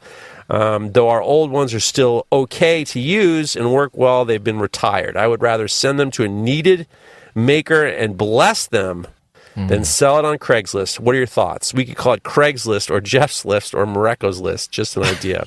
I have a 10 inch wood bandsaw that we could use at home. Thanks and appreciate what you guys do. He's a good dude. He's a good Start a new dude. page called Hand Me Down Forge. You should figure something out. I'll tell you what. I wrote back to him and I appreciate it. He's a great guy. Great, Yeah. great guy. he does these beautiful uh, knives for these hunting knives. There, the way he does the scales, you definitely go give Rob McKibben. A, a, it's very, they're very unique and they're they're very they're very nice. Uh, I said to him like, we can't be responsible for one more thing. that's that's really what it comes down to. Is I cannot do I cannot handle the interactions of one more thing, not one more thing. Yeah. You know, and then all of a sudden we got this guy. Maybe this guy got his what he wanted, but then he's selling it, and you're somebody's t- Geoff. You got to talk to him because now he's getting this free thing and he's selling it, and that's not the. I can't get involved with that. It's just it's it's a great thought. I think it's a great idea. I know Brian and uh, Work for podcast guys did something like that for this young kid, but you know it's a great idea. But um, I'm useless in the situation. I, I can't. Yeah. I can't be managing anything. It, it sounds like a prime opportunity for a Facebook group, and I say that because um, I'm, there's this uh, association called the Buy Nothing Group, and they have they're all over the country, and basically it's people, and they're split up like just even within my city of Olympia, there's like five or six different Buy Nothing groups, and basically you sign up for the group that is the neighborhood that you live in or kind of like the area that you live in. And you uh, people are putting stuff up. And we've got tons of stuff off of there that's been really helpful and useful. And it's just like it's people you know they got something they want it that they don't need anymore. It's still useful just they they got to get rid of it. And they put it up on the thing. And sometimes they just give it to the first person who says what uh, that they're interested or um, they like if several people say express interest then they do a random draw uh, and then they coordinate from there to do a pickup or drop off. But obviously if this is like a na- uh, you know across even just the united states then this would be a, a thing where you know you you decide who you're going to give it to but then outside of that you have to figure out how the how the hell you're going to get it sent from florida up to washington state or vice versa Rob's that- all list. over the place Rob's list. Rob's list Rob's on list. Facebook. Rob, this is this is your golden opportunity to start a Facebook group. Uh, Vashmir. That I mean, I can't think of. I mean, that I can't think of anything worse. frankly, no offense. It's such a, a pure idea, and all I can think of is, oh, that sounds like a lot of work. That sounds no, like a no, lot no. of work. So the buy the buy nothing groups are actually really simple. Like you, you start the group and then people sign up. And I think the hardest part, honestly, is like somebody has to go through and do the approvals of these oh, people that are coming. in. Oh, God. But, I told yeah, you- no, it's fine. You got plenty on your plate. So do I. But I think this is a great opportunity for somebody to do something like that. It's very, very straightforward. Who has a little bit of extra time to be basically give the thumbs up to all these different fucking people that join the group. It's a and at a certain idea. point, it'll pl- plateau, and then people are just you know if they got something they're getting rid of or don't use anymore or don't need, they can post it on there and Great idea. gon- gonzo. Great idea. Next is, did you meet Kutty Knives at Maker Camp? Yeah, Joyce. Joyce. Hey guys, Joyce- this is from Joyce is Knives. She was very nice. I suppose this is less of a question and more of a note. I just wanted to say how sweet it was to meet you both this weekend at Maker Camp. First time goer, first time cooking for 500 people. Yeah, she was helping cook those awesome chickens. Those are the Yeah. best goddamn chickens I ever had. Chicken ribs. She was there for the smash burgers too. I didn't get this man. I was too late for that. But uh, I got the chicken. The chicken was outstanding. too bad. Uh, I really, uh, uh, the moments spent with you all, this community has really touched my heart and my spirit. I felt safe, understood, welcome, and included. Uh, in the busyness of life, I hope you all take moments throughout the day and week to stop talking, uh, to stop, to stop shut and remember, yeah, to stop and remember how incredibly gifted you are and how admi- how admired you all are as makers and people. Not everyone can make the marks on the world like craftspeople. What uh, what we create lives on well beyond us, along with the stories that follow. And this weekend reminded me of how special and important our purpose is. Cheers to the makers, Joyce. Her, uh, she, she's super talented. She does a lot of work with uh, raising copper. She does do some knife work, and she's doing actually some really nice, clean uh, work. Uh, but K U T T Y knives. Right. Go check her out. Um, she's pretty awesome. But you got you got a chance to spend some time chatting with her. I chalk with her a little bit. Yeah, we had a nice Yeah. conversation. She's uh, terrific. Uh, Scotty Dysart says, "Hey dudes, so I have an hour drive each way to work, and your show only gets me part back at home. Good, go see- let me read that again. So I have an hour half. I have an hour drive each way to work, and your show only gets me part back halfway." Uh, so you need to tell more dick jokes or impart more knowledge. Either is fine. Haha. Ha. I started listening to another Maker podcast. and it just to fill the gap in my drive. And after your podcast, it's just not up to par. You guys are by far number one. Scotty, take it. We're, Scott, we're with you. You're right, Scott. You are right, right. Scott. I I would never tell you you're wrong in the situation. You are right, 100. percent We are number one. Uh, Wilder Knives of Alaska, our friend says our pad our podcast str- uh, game has got to be strange on your side. People, oh, this was because we talked last week about, or two ep- uh, last episode about that guy who was mad at me for. I think you have an Oh, update on that. I think you have an update on that guy. We'll, we'll talk. yeah. yeah, but be vague. Well, be that- vague. that's a- So the podcast game has got to be strange on your side. People listen to you every week and they feel like they know you and then they treat you like good buddies and ask crazy questions or post crude stuff on your business page and don't think for the fact that as listeners we're all complete strangers. You guys don't know uh, you guys don't know us even a little bit. You're truly and just another stranger. Signed Barry McCockiner. So yeah, we, Uh, go ahead. so last, just to set up. So last week we got anonymous. I basically made it anonymous. Basically, this this guy was just like, uh, "You start a po- how does a guy start a podcast? He's a public guy and he won't answer my questions or he makes me feel like shit." And I just assumed, I assumed, I assumed he was referring to me, but I might be wrong. Based on that laugh, you know it was you. I know it was me, but it could have been you. Now you got a fucking me. message from the guy too. And then, yeah, before that episode even aired, I got a message from that guy asking asking a question that's like, "Bro, there's a website called Google and it really helps a lot." And you can send it to Knife Talk. Don't send it to a, don't- send knife making questions to Yeah, Knife actually, Talk. If you you listen know to this what? goddamn podcast, send it here. We're gonna exactly. We're What gonna be fuck? psyched. We're gonna be psyched to answer it. You're and uh, he's helping the show. He's helping himself. He's helping the audience. You know, there, there's a lot more. I think. I think he's uh he, he's trying to keep the information to himself. Maybe he's he's one of those gatekeepers. Maybe. Look. He wants some. It, look, and then and then uh, and then Wilder of Alaska says, uh, uh, "P.S. Some of these listeners really need to figure out the innuendo names. Haha. Some of them are a real stretch. so, yes, guys. Yeah, some of some you of guys. Some of you guys are really like giving the the, the bottom of the barrel, bottom of the barrel. Naughty names. Uh, Trevor Trevor Berg says regarding the latest episode, my high school. Oh, we were talking about this guy. Uh, this guy up in Vancouver wanted to do a bladesmithing class in his school. Remember that? Yeah. He wanted to do a bladesmithing class and wanted, wanted what, what, what we thought. And he and so Trevor says, my high school in Orange County is one of the last in California to have a welding slash metal shop program in the state with full arc welding, MIG welding, TIG welding, oxyacetylene, and so. Um, we did have to take a month of a, two month safety course prior to any shop work taking uh, taking place. So you knew every situation that could be potentially dangerous beforehand, and no major accidents that ever occurred in the four years I was there. I took welding for two periods a day, all four years of high school, which led me into aerospace welding right out of high school. Uh, it was so cool to hear some something relatable on the podcast since I'm not a knife maker. Keep up the awesome conversation and the dick jokes. Yeah, Trevor. Yeah, Tre- I was. I really was not. I wasn't surprised, but I always was had thought that that all these uh, metal shops were basically and art classes and woodworking classes in high schools were canceled. And I can't. Can I say cancel? I mean like just cut out. Yeah.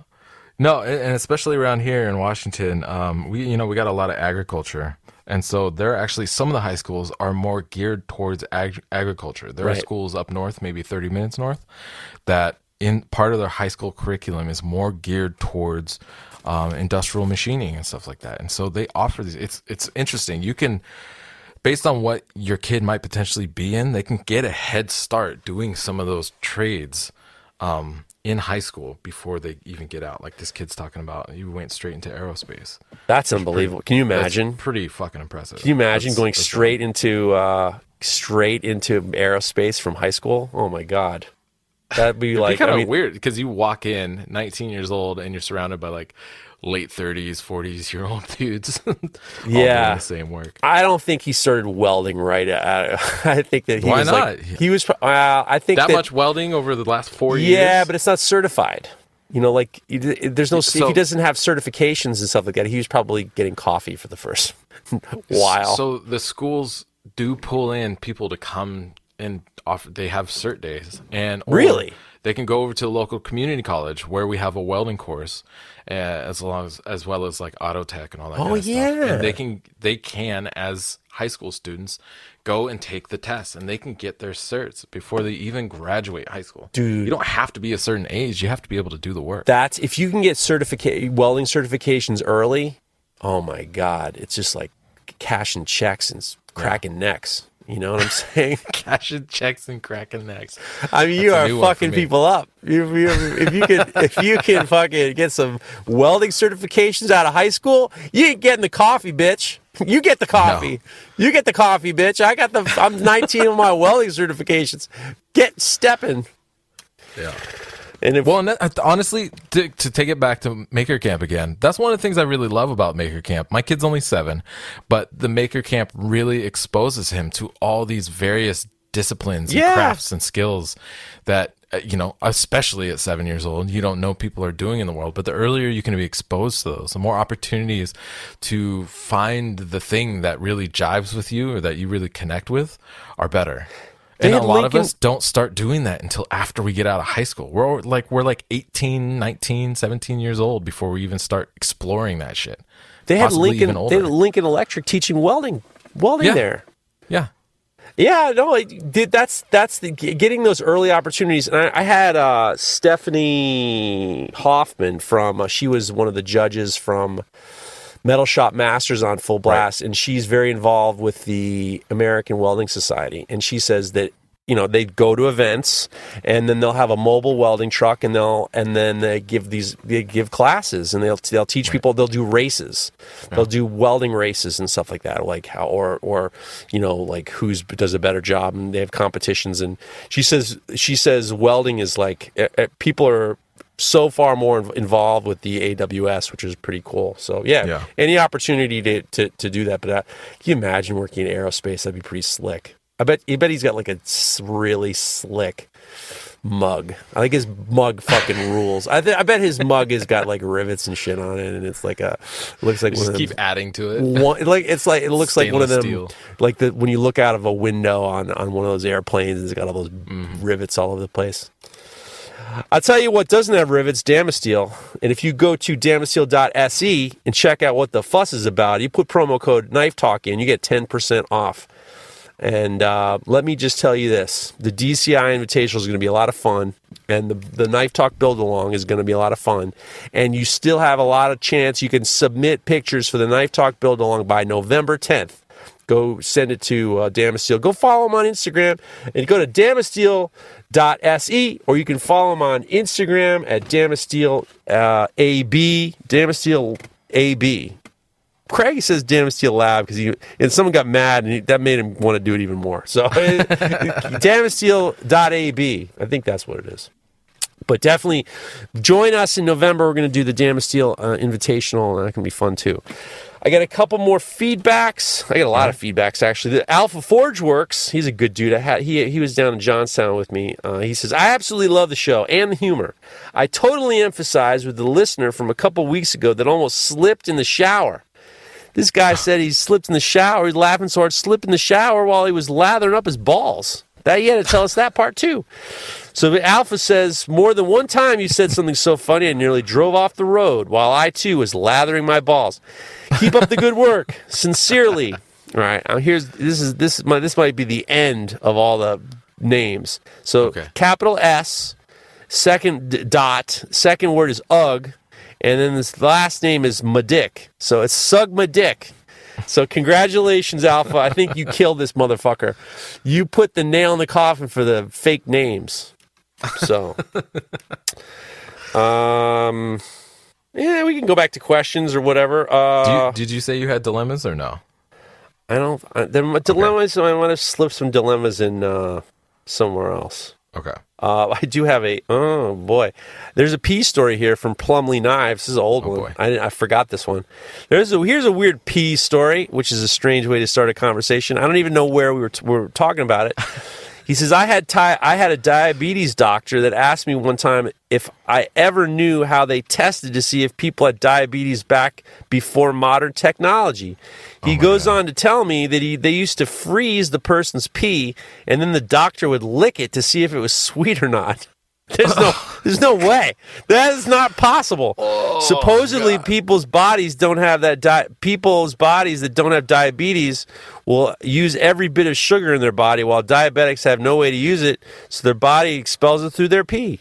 My doctor thought it was the coolest thing, and I switched doctors. yeah, there's the, that's the right thing to do because next thing you know, I mean, I. That sounds fucking crazy. it sounds like the doctor likes to just do that. Yeah. but- By the way, if you happen to be interested, we can get this set up right yeah, here. let's bring back the old school ways. I got a, I got one of them, one of them, Oh my one of those God. Bed Bath and Beyond popsicle trays, and, we, and we'll we'll freeze some wee wee, and then we'll make a popsicle. Oh, yeah, yeah. Yeah, that's a good one. Yeah, I Uh, can't me remember what that was in. I don't know. Wait, us talking about pee, it could be anything. We have no idea. We've talked about pee before a lot. Wieners, all that stuff. I'm with you. All right, so we can go back to questions. Yeah, let's go back to questions. We got one here from Crown and Cutlass Custom Knives. Uh, just a couple random questions. What's oh, people I are like taking advantages? People are taking advantages. This That's uh, fine. One question, three, three. we can handle it. We can handle it better Uh, than first- peeing in the peeing in the popsicles. Uh, first one says, uh, or it's, uh, first one is first off, do you still do a file test after quenching blades, uh, even though you use a heat treating kiln? And secondly, is it still question? Uh, sorry, if, is it still concerned freehand grinding Considered. if you're using what? Still considered freehand grinding. What did I say? Concerned. Oh Jesus Christ! That's all right. Okay, sorry. Is it still considered freehand grinding if you if you're using a work rest? Uh, so first question, what do you think? Are you still doing file checks uh, after heat treating in a kiln? I usually use. Ah, sometimes it's nice to see if it's a little skates a little bit. I mean, I don't do it. I don't normally do it. I, I back in the day, I used to flex the knives, and if they bent, Flex the knives. I used to flex the knives, and if they bent, that was kind of more of a. If they bent and stayed bent, that was more of a problem for me. Okay. Um, I hit them with the file, but every every every tenth knife, especially if I'm doing batches, if I'm doing a batch, I'll usually Rockwell test a couple of them just to see if I'm, you know, they're they're they're right. You got so- one of those Rockwell testers? I got one from my man Chris Cash. I'm gonna Chris Chris um, Mr. Chris Zepp. Fancy. I'm gonna see Chris Zepp this weekend, and I'm buying another tool. We'll talk oh about man, I show. miss him at Maker Camp. Dude, he was working his ass off at Lincoln, Yeah. and the only time I talked to him a couple oh, he days was ago, over at the Lincoln. I didn't realize he was going to be there. Honestly, he was he's a sponsored by Lincoln, Lincoln and Yeah. he was helping teach, and all they him and Derek Vermald and all these guys and all these guys are doing all the and then Lucas Lucas and I don't know if Rob Roja was over there, but he's one of them guys too. And they were just they were just they were welding their brains out. Everyone was welding. I thought if I had to teach welding all the time, I'd lose my fucking mind. I swear to God, I would literally lose my mind. The smell and the back and the flipping of the Oh, yeah. helmet and all that. I mean, forget it. All day long for two days, I'm out. What were we talking about? oh yeah, file. Oh yeah, so I got a Rockwell tester yeah, from the Chris. Rockwell test. Yeah. Zep and Ze- I want to see. I'm, I got to see Zep this weekend for uh, another tool. I'm looking forward to something I've wanted for my whole life. I got you. I uh, so I don't, uh, and I also have a Rockwell tester. Uh, but I will say, when you're if you think you want to do honestly the file test or chisels or even use a Rockwell tester, um, especially if you're doing uh, carbon steel that's been heat heat treated in, in the open uh, air atmosphere inside the for or in kiln decarb is an issue. Um, not necessarily that there might be forged or whatever scale that develops on the surface of the knife, but the the outer layer of the material is decarburized, so it lacks carbon content and therefore does not harden. And so you have to get through that before you try to do your files test. Um, that is one of the big issues that I think a lot of people have with the whole file testing on Forged in Fire, um, is because they were quenching a blade and then they pull it out once it was stopped smoking and stuff and they would do a skate test a, a file test but the problem is um, potential one there's decarb on the outside of the material especially when you're heat treating out of a forge but two your material hasn't necessarily transformed into a hardened state, completely hardened state until it's reached like 200 degrees. So if it's, if you just finished quenching it, it could still, and it's black, it could still be six, 700 degrees. It's going to be soft as butter. You could bend that fucking thing in half and bend it right back. Um, it's that soft. And so, you got to give it the time it needs to do the full transformation from austenite to martensite. And again, you got to get through that decarb layer to get a more accurate reading. Um, and then also, honestly, if you're doing a harder use knife, a hard working knife, uh, like a hunter or a bowie or a camp knife or something like that, you're probably not actually going to heat treat it to uh, hardness that is, uh, especially after tempering. Uh, but also depending on your quench or your uh, your hardening or your austenitizing temperature. Anyways, uh, it's not going to end up necessarily being harder than that file.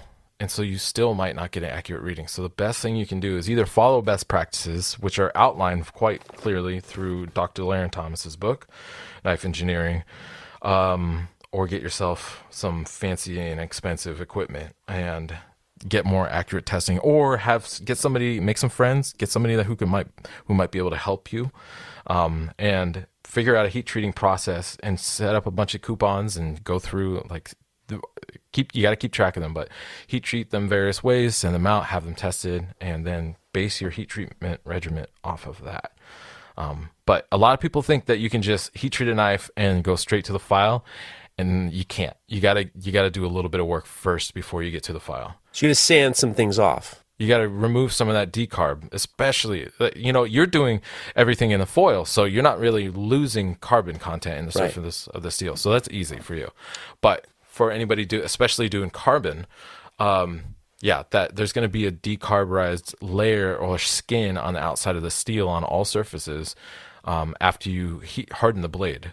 Um, that you got to get through before you can do an accurate either file check or even um, or with the hardness tester. You got to get that that stuff off um, before you test it on the hardness tester. You know what I would use to get that decarb off before I tested? I use some Rhino Wet, and I go to Texas Farrier Supply.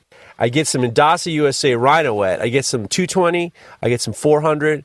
I get some 800. I get some whatever. Get some 60. Live a little and you go to texasfarriersupply.com, put in the promo code Knife Talk 10 for 10% off all your Rhino all the other stuff they have at Texas Farrier Supply, and you won't regret it. You won't regret it. What was the next question? What was the next second part of his question? I agree with you. Whatever you said on the heat treating, you know, but I agree with you. What was the second part? The second part is uh, Is it still considered freehand grinding if you're using a work rest? Uh, it's a technicality right there, my brother. Oh, by the way, you missed the fact that he signed it Willie Wash's-cock. That's, I mean, that's really bad. That's really bad. That was that was awful. That awful. was a stretch. That's awful. Crown and Cutlass. But uh, we're with you. I mean, you know what? I, I, was talking to I had Matt Stagmer on, and he referred he would refer to he was just talking about sometimes I use a jig, and sometimes I sometimes I do jigless grinding, and I thought that's the expression we should be using. Jigless, jigless grinding. It sounds great. I was doing some jigless grinding, and uh, I don't use the work rest uh, we use the work rest if we're using a beveling jig to, to David will uh, kind of rough in some of the some of the bevels and then I'll kind of mm-hmm. freehand it just because I feel more comfortable freehanding it. Yep. Um, I don't use the work rest, but I did for my for my uh, uh disc grinder. I built a work rest only for my hands. And it's I didn't buy a work rest I didn't want a work rest to use, but I wanted to uh, use the work rest to rest against, not my work, but my hands. And it's because yeah, yeah. I, back in the day, I used to, when I was TIG welding or torch cutting, I started to use the techniques that a lot of sign makers use in regards to being resting while you're cutting or resting while mm. you're tigging. So mm. I made these these bar these movable bar, uh, like a bar that I could rest my forearm on, and then when I was doing a weld or was doing a torch cut, I would have a very straight line because I wasn't holding everything out in the space. So I right. did that for disc grinding, and I find myself a lot more comfortable when I'm up against the disc sander because I'm like my my forearms are resting against a work rest.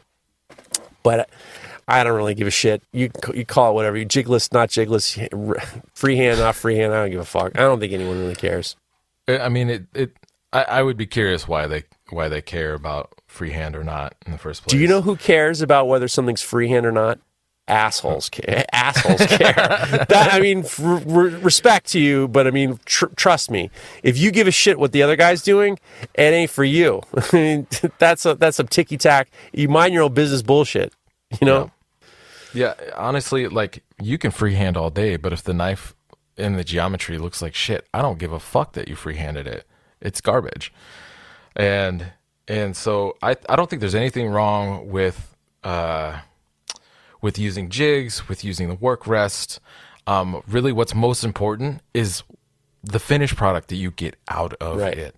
And the, honestly, And you're being Again, honest. like customer customers don't really care either. It's like it's uh, you know seeing how the sausage is made. They don't care. What they care about is that they have a high quality thing tool that they can take into the kitchen or whatever out into the woods and use properly. That's got proper geometry uh, and has been ground really nicely and has a good look.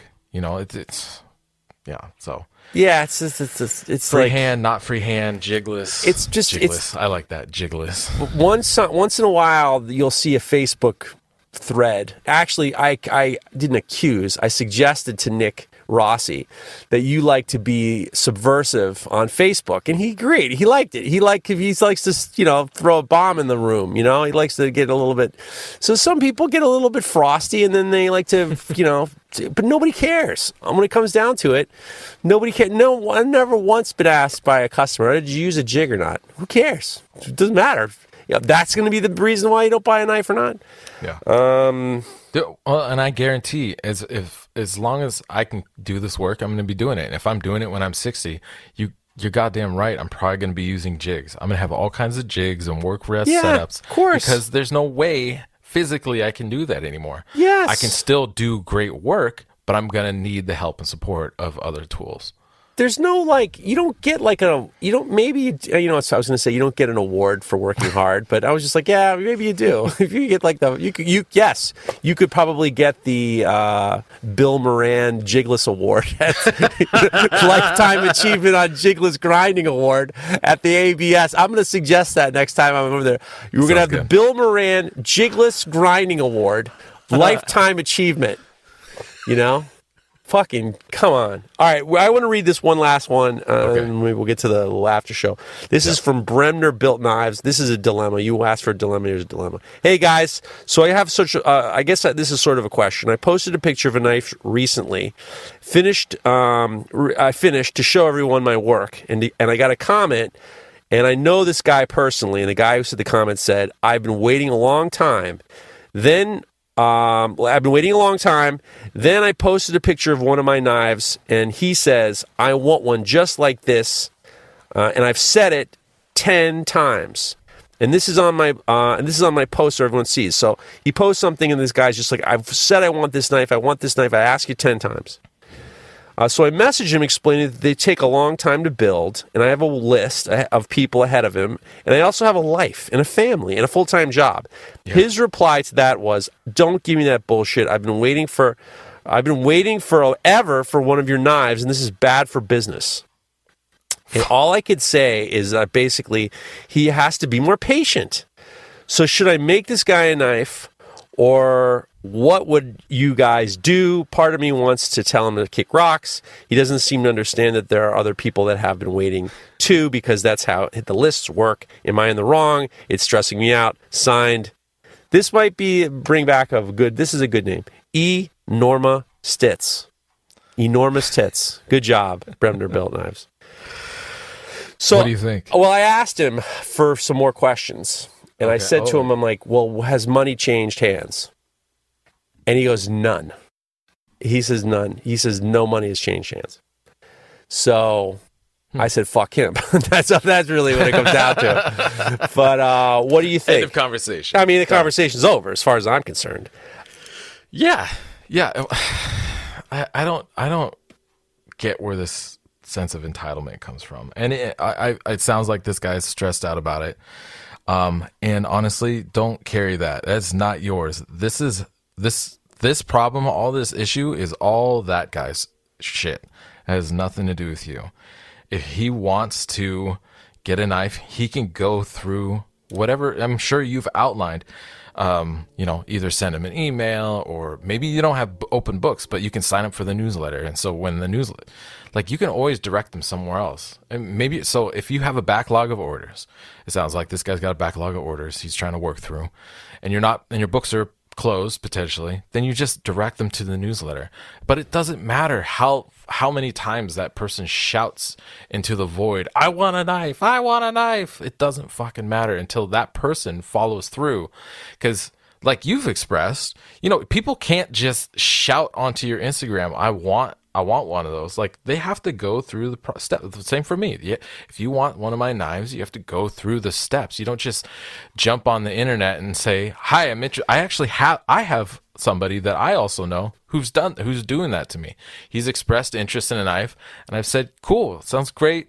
Send me eh, because I know this guy. I'm like, send me an email and we can start talking about something. He never sent me anything, and he still jumps into some of my posts and he's like, still want to get a knife. Been waiting a long time. I'd love to get a knife. I'm like, bro, you got to talk to me then. You can't just keep chirping on my fucking social media. Yeah. That's, and that's the worst. Yeah. And so, yeah, I would, I would definitely, eh, did he say he knows this person? Is that Yeah. what he said at the beginning He at knows the top him. of it? hmm That's that's potentially one of those lose my number situations. It, it lose like. my number for sure. There's a couple things going on here. Number one is I had that experience. I talked about it, remember, a year ago. Yeah. A guy said he wanted a knife years ago. We emailed him the price, never heard back from him. And then I posted a knife on my social media somewhere, and I get liked, and people notice it from from really good knife makers are like commenting on it. And I was on Facebook, so they'll see the responses, you know? Yeah. I got a lot of guys I respect in this industry being gentle and nice. Yeah. And then this one guy goes, that's really I can't believe you would make this without work making your the customers work that you owe first. And I was like, "What?" And I looked all over the place. I couldn't find his order. I couldn't even find his name. I called Tony up. We to- we each tore the joint up. So I sent him a DM, and I said, "Did you did you put down a deposit or anything?" And he goes, "Oh no, I didn't." The what? I didn't. You're not my customer yet. I Yeah. didn't make. How am I supposed to make you something you didn't even? don't- and then it turns out he never got the email. Who knows? He checked. went to his spam folder, and he Yeah. goes, "Well, send me another email." And this was for an oyster knife, and I, it was back and forth and back and forth. And I said, "I don't understand why you had to be so." If if you read that, it makes me seem like I took your money and I didn't make it anything. And he goes, Yeah. "Oh well, I can take that down." And then he's just like, "Well, send me another. Why don't you call me and send me call?" He wanted me to call him. I'm like, "I'm not calling you." I'm not calling you after this. and he goes, and he goes, send me another email. I'm like, no, no, we're done. We're done. This is a fucking for an oyster knife. This is all too much work. And he goes, oh well, that's how it's gonna be. And I was just like, I have. That was the first guy I blocked on Facebook, and I was just like, Wow. I get. I give the Mareko Mareko Maumasi smash, and I gave him the smash, and it was. But at the same time, it's just like, I once back in the day when in the restaurant game, I uh, we had this uh, we had this awesome friend of mine who was the who was a server, and she had a terrible table, a terrible table, and she came to the back and she said, "These people are so mean. I don't know what I should do." And I said, "Well, if you if you think about it, and I'm I'm not, I'm not giving any like advice. I'm thinking. I said, imagine the fact that we're in New York City. We open our door to the public. You're going to get thirty percent. How many people in public are crazy?" And they're ridiculous and probably like 40%. And then how many, of when you open your doors to the public, how many of that percentage of them are you going to get? Probably about 20 or 30% of crazy people are going to come to that door. It's the same thing on with online. You're going to Yeah. get fucking 10 or 15% of wackos. And you just have to give them the wacko treatment. Put up or shut up. All you write is under his comment, you say, pay me or fuck you. I mean, that's it. Pay me or shut your fucking mouth. Yeah. Easy. You Done. Yeah, you don't owe them anything. Even No. honestly, a response. You can, you can block them. I mean, I don't know how well you know this person. Maybe you'll see them out in public somewhere, but you know, But we get this a lot. None of that. You, We- or we at get- least restrict the stuff they could see or do. We But get you know this you a lot. Yeah. Well, and you know what they should do? That person should honestly go to to Knifeprint. Oh, They can get their you. own fucking knife Holy printed out shit, and make that fucker themselves. Look at you. How does that you. work, Geoff? Can you tell Oh, me more about that? Go to go to Ben. Maybe you, I threw my paperwork. I thought you got it, the whole thing. Go to knifeprint.com and you will learn how to do 3D CAD. Tell this guy, tell this Bremner, enormous tits. Tell him, tell this motherfucker to go to Knifeprint and make his own fucking knife. You go to Knifeprint, and and it would for an idiot like this. I'm sure it'd be very easy. They make this, they make these programs for idiots, and you don't even have to download anything. I mean, a moron like him could do it. I bet he could with Knifeprint makes it easy for morons. Knifeprint.com makes this so morons can make knives okay? So if this fucking asshole can make the knife you can use Knifeprint and you can figure out 3d cad and then you press the button and then they'll uh, some la- water jet company's going to send you the product and you can see it in 3d and stuff like that. This is what you should do. You should tell this guy hey listen here's knifeprint.com they'll make it easy for idiots like you there you go, That's knifeprint.com. And then That's the Dennis Tyrell, who we met, we met Dennis Tyrell at Maker Maker uh, Maker Faire, Maker Camp. He did a YouTube video, a masterclass YouTube video on how to use knifeprint.com. Mm-hmm. So definitely check out knifeprint.com, get yourself squared away. You know, idiots apply. I mean, you can do it. I mean, they make it idiot proof. That's got to be one of the best sponsor reads. I mean, I've done better. I've done better. But I tell you what, that is something that we get a lot of, which is my friends being a dick to me on on social. They don't realize, and our listeners do the same thing. They go onto our business page and they'll do bullshit. You know, it's like you know, then your customers are like, "What kind of wacko stuff?" I don't understand why people would do that. I am a big fan of erasing things. I'm a, I'll erase Oh, sure, something. yeah. And I would never ever say or do anything that would try to potentially hurt a friend of mine's. There's been times where I've wanted to write something silly on somebody's thing, and then I've gone out of my way to to step back and say, I don't want to be the person that might affect this person's business. Hmm. You know, because it's like you know what I, you know what I do instead? block. No, no, no. I, I Oh. message that person directly with my comment. Oh, I, it's if I too really much. feel so that compelled to say something, to be silly or joke, make a joke. But yeah, I often do that instead of posting something ridiculous on somebody else's. I just feed. don't I just don't get it and it happens a lot and some people like it. Now there's this new trend now on YouTube where a lot of people are realizing that when trolls troll you in the comments that runs up the numbers on your on your views and it helps.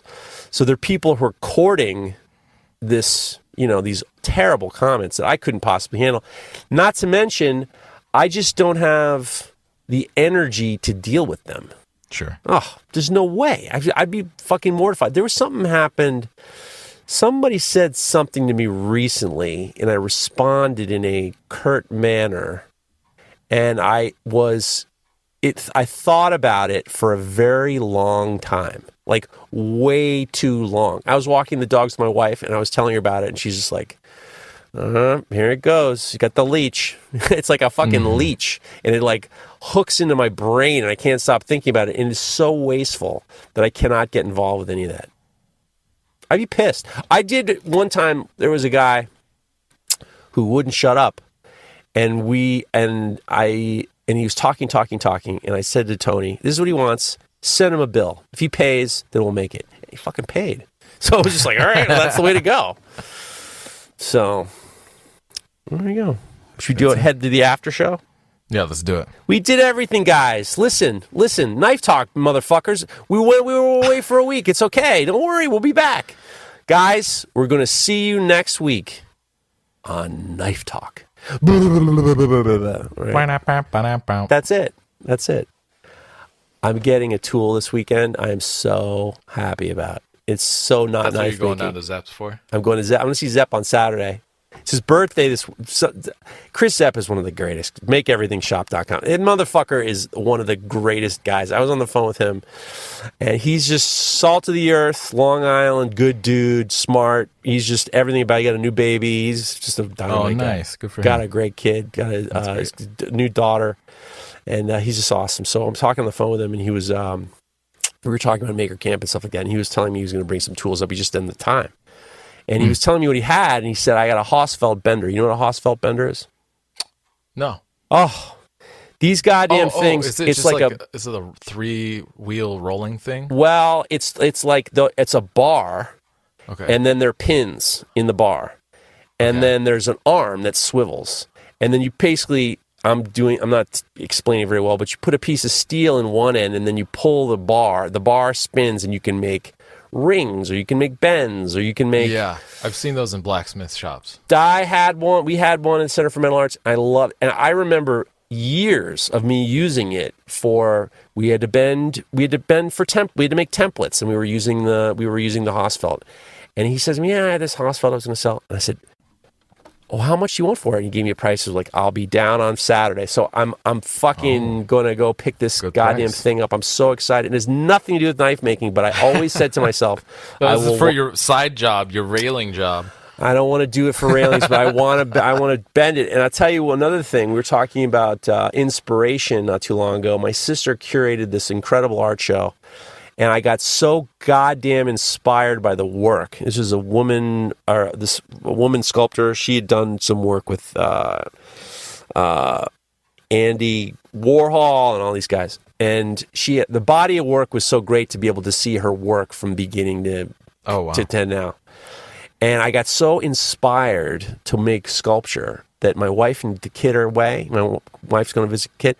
I'm making sculpture this weekend. I'm fucking carving a giant sculpture. I am so goddamn excited. I was inspired to work on my sculpture. I'm fucking pumped. I got you. And s- that's inspiration. Be inspired to work on your own shit. Be careful with that chainsaw. I knock. I didn't get it. I didn't get it. I almost got it. I thought that's just what Hillary needs is to, to get a call. Get a call from the emergency room because I cut my fucking wiener off or something with that. Thing. I didn't get it. I I used the uh, so I laminated all this wood together. I'll probably put it on Geoff Feder on Instagram. Okay. I laminated all this wood together. I got my bandsaw fixed. I got all these tables fixed and stuff like that. And I'm going to stand it up. I'm going to carve it with a. I usually rough it all out with a, a tiger saw, like a reciprocating tiger saw okay. and then I'll hit it up with. Uh, I have a. Uh, I have a few different tools I'll use. I'm going old school, man. I'm super pumped, super I duper see. pumped. So you're building. You're gonna cut the layers before you build them up. I already pre-cut the layers and I glued them all together, so it's like And a big. it's- It's, like a roughed out block, Yeah, it's carved. It's carved. six footer, baby.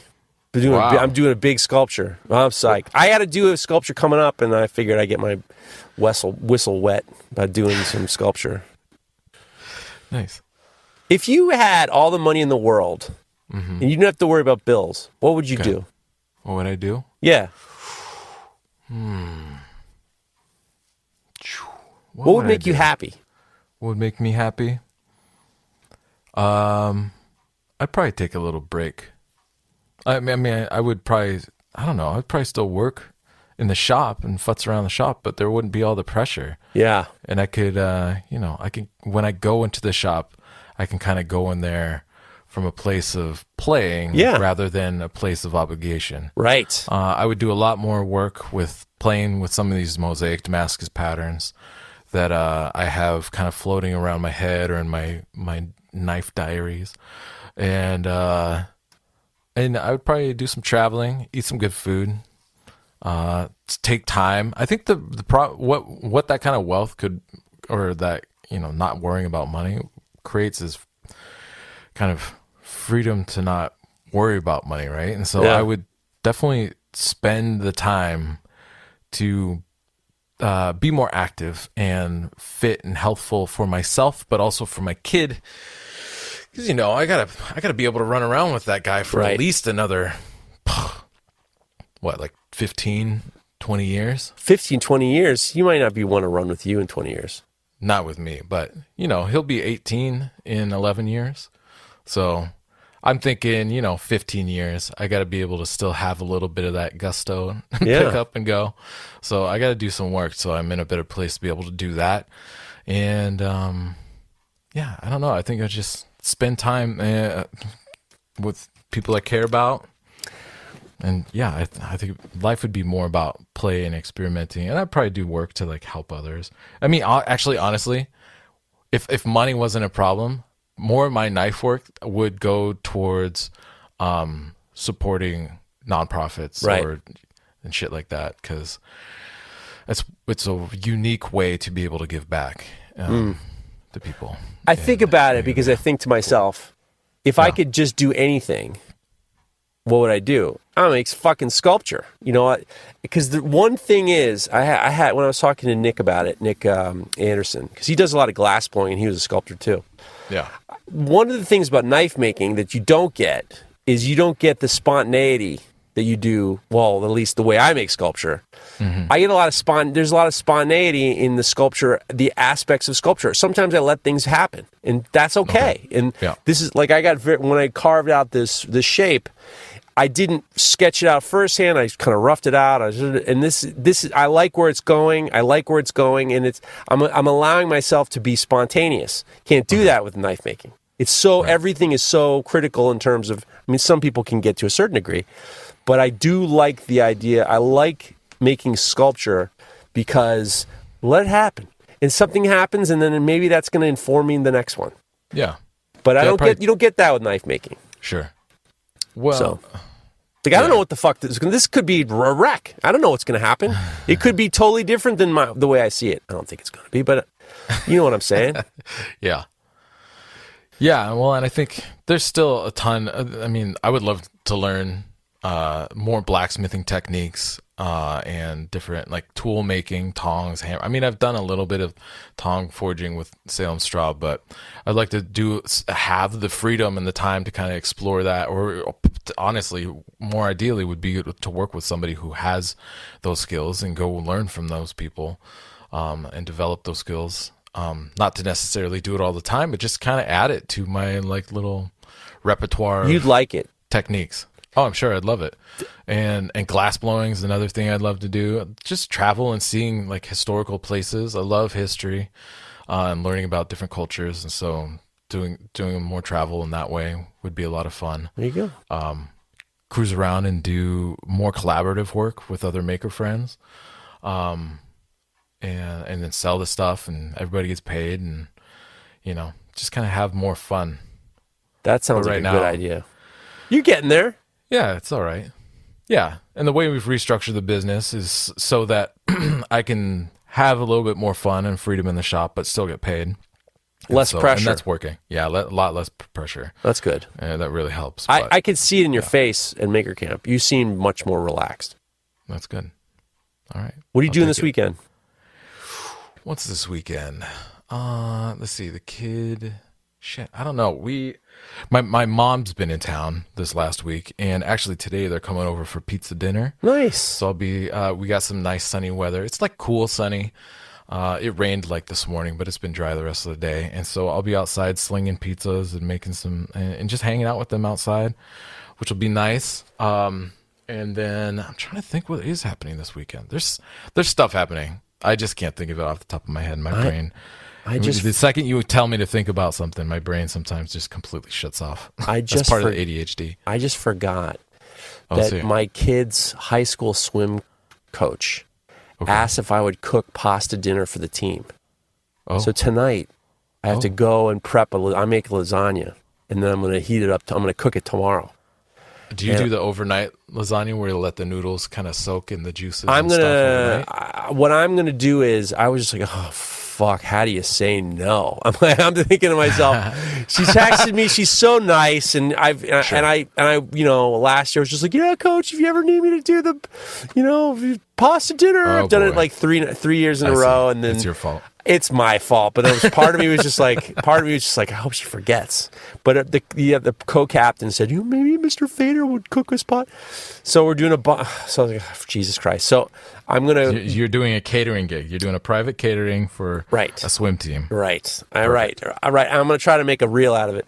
So I, um, I, uh, I'm psyched because I'm honestly, I'm just kidding because these kids are Yeah, great. yeah. And, you know, obviously my, my daughter's really happy that they asked me and So what I'm going to do is I'm going to cook the noodles. I'm going to cook the sauce. I'm going to make the ricotta and spinach shit with the cheese and all that.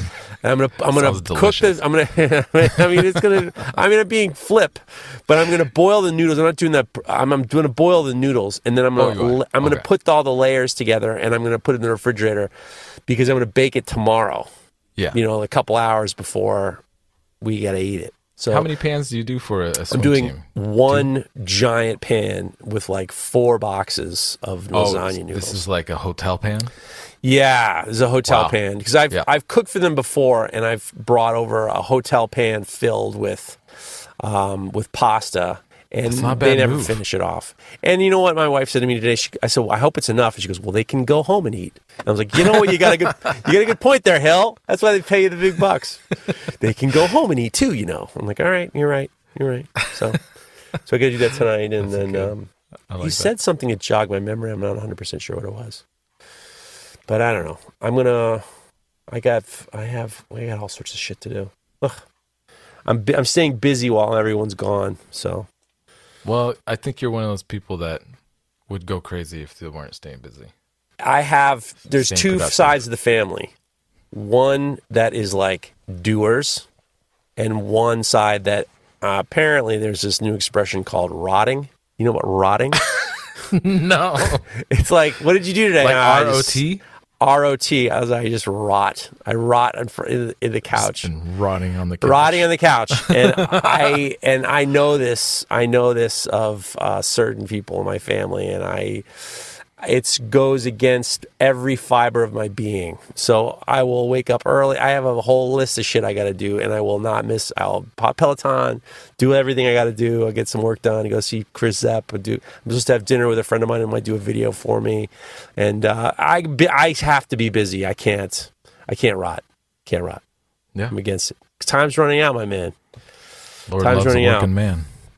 50. I'm going to be 50 in a couple of weeks, a couple Oh, I months, in a month or two, couple months, month and a half. Jesus, what do you do for the big five zero? Nothing, uh, nothing. Uh, and I and uh, we have a few friends who are turning 50. We might have like a cocktail party down the rot line. My wife's turning 50, and if Christmas is good for Feder Knives, Feder Knives is taking Hillary and Geoff on a combined 50th birthday at the beach somewhere, maybe in the Caribbean or something like that. So that's the that is the hope. But I don't. I don't feel like I need anything. I don't want any gifts. I don't want to go out for drinks. I don't want to do anything. I just want to keep going. Yeah, You know? And I'm I'm saying it a lot because I'm trying to like accept it. I'm accepting it and I'm trying to own it. So there we go. yeah. Are you accidentally aging yourself? Are you saying I'm 50? Um I have I have said I have said I have used it in when I'm when it's time to be funny. I get you. Like I'm 50. I don't need this bullshit. You know, it's like that. It's like, you know, in like, uh, in uh, what was that Lethal Weapon? He goes, I'm too old for this shit. He was like 35 when he said that. I, now Oh I'm now I'm like I'm using I'm using I'm too old for this shit. I'm saying I'm 50. I don't need this bullshit. You know, I'm 50 years old. I'm not doing this. So I am. Yes, the answer is you're correct. So Are you, are you gonna also be using like the whole uh, half century stuff? No, you no, live I, half a that's a fucking bar too far. That is a that is a. I cannot do. I can't. That I can. I can do some things, but that is one step too far. Yeah. You're not doing that half century bullshit. Ugh, now I'm depressed. so no. here's the so here's the funny thing. Here's the funny thing. I love Jesse Savage with all my heart. He's turning 52, and I found out a couple years ago that he doesn't like it when I say that we're close in age, and he doesn't like it that we're old and stuff like that. Oh, so right. when I'm He around him that. and other Yeah. people, I talk about our birthday, and he doesn't like it at all. So yeah, he turned 52, so Yeah, that's good. yeah. I'll be 40 next year. I'm Oh, not- you're gonna be 40 next year? yeah, I'm I'm completely indifferent. Yeah, you got. 10 yeah, you got to be indifferent. Ten solid years on me. You got to be indifferent. You got to be indifferent. You got to be indifferent, and you got to be. Uh, you have to. You have to tighten it up. That's it. That's that's the I best thing you can do. But yeah, in my head, I'm still like whatever 30, Yeah. early 30s or whatever. yeah, yeah. Just get Man. get used to it. it. It's a it's a turn. It's a turn. I think a turn for the worse is a turn. You will notice. You will feel it.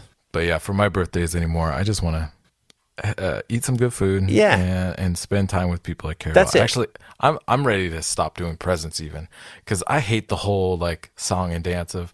Oh, I, I got you this present. And Yeah, it's- it's- often I'm just like, Ugh. Yeah. well wishes are nice. well wishes are nice, but like, you know, I know people who have to take their day off work for their birthday. It's just like, bro, you're not 13. You're not like 11. You're like, we, I knew kids growing up who had to leave, who had to not go to school on their birthday. I'm like, you are a pussy. You are a pussy. I don't go to work on my birthday. You are a pussy. That's what you are. A pussy. I think I from the time I started working until I was about 24, 25, I always worked on my birthday. Yeah. And Normal. I, I, I, the re- the only reason I had that birthday off was because I was working for Bob Kramer at the time. He's like, "You're not working tomorrow." I was like, "What?" You're not working. Yeah, I guess he was going out of town for some reason, anyways, too. And so he's like, "We're not working. We're not going to be in the shop. Take the day off." And I was like, "What the fuck?" I don't even know what to do. I was like, "What do I do with my birthday? I don't know what to do on my birthday. There you go. I'm always working." So, anyways, yeah, There you go. day. I think we did it. I think we did it. Last thing I want to say, guys, is if you want to support our boy Craig Lockwood, go pre-order his new CD, the 355s on Instagram. Yeah. Go check out the 355s. They're figuring it out. He will be back. He's going through it, but we're all with him. You don't have to send him any messages. You don't have to. You want to. You want to support him. Messages. Buy his fucking album. Go get yourself Yeah. some of that 355s, okay, ladies and gentlemen? Craig, we're going to see you next week, I hope. And uh, everybody, it was great to see you. Mareko, it was wonderful to see you. And uh, we'll Great see you next too. week. All right. All right, my brother. I'll talk to you later. Everybody in your crew identifies as either Big Mac Burger, McNuggets, or McCrispy Sandwich. But you're the filet fish Sandwich all day. That crispy fish, that savory tartar sauce, that melty cheese, that pillowy bun. Yeah, you get it. Every time. And if you love the Filet-O-Fish, right now you can catch two of the classics you love for just $6. Limited time only. Price and participation may vary. Cannot be combined with any other offer. Single item at regular price. Ba-da-ba-ba-ba.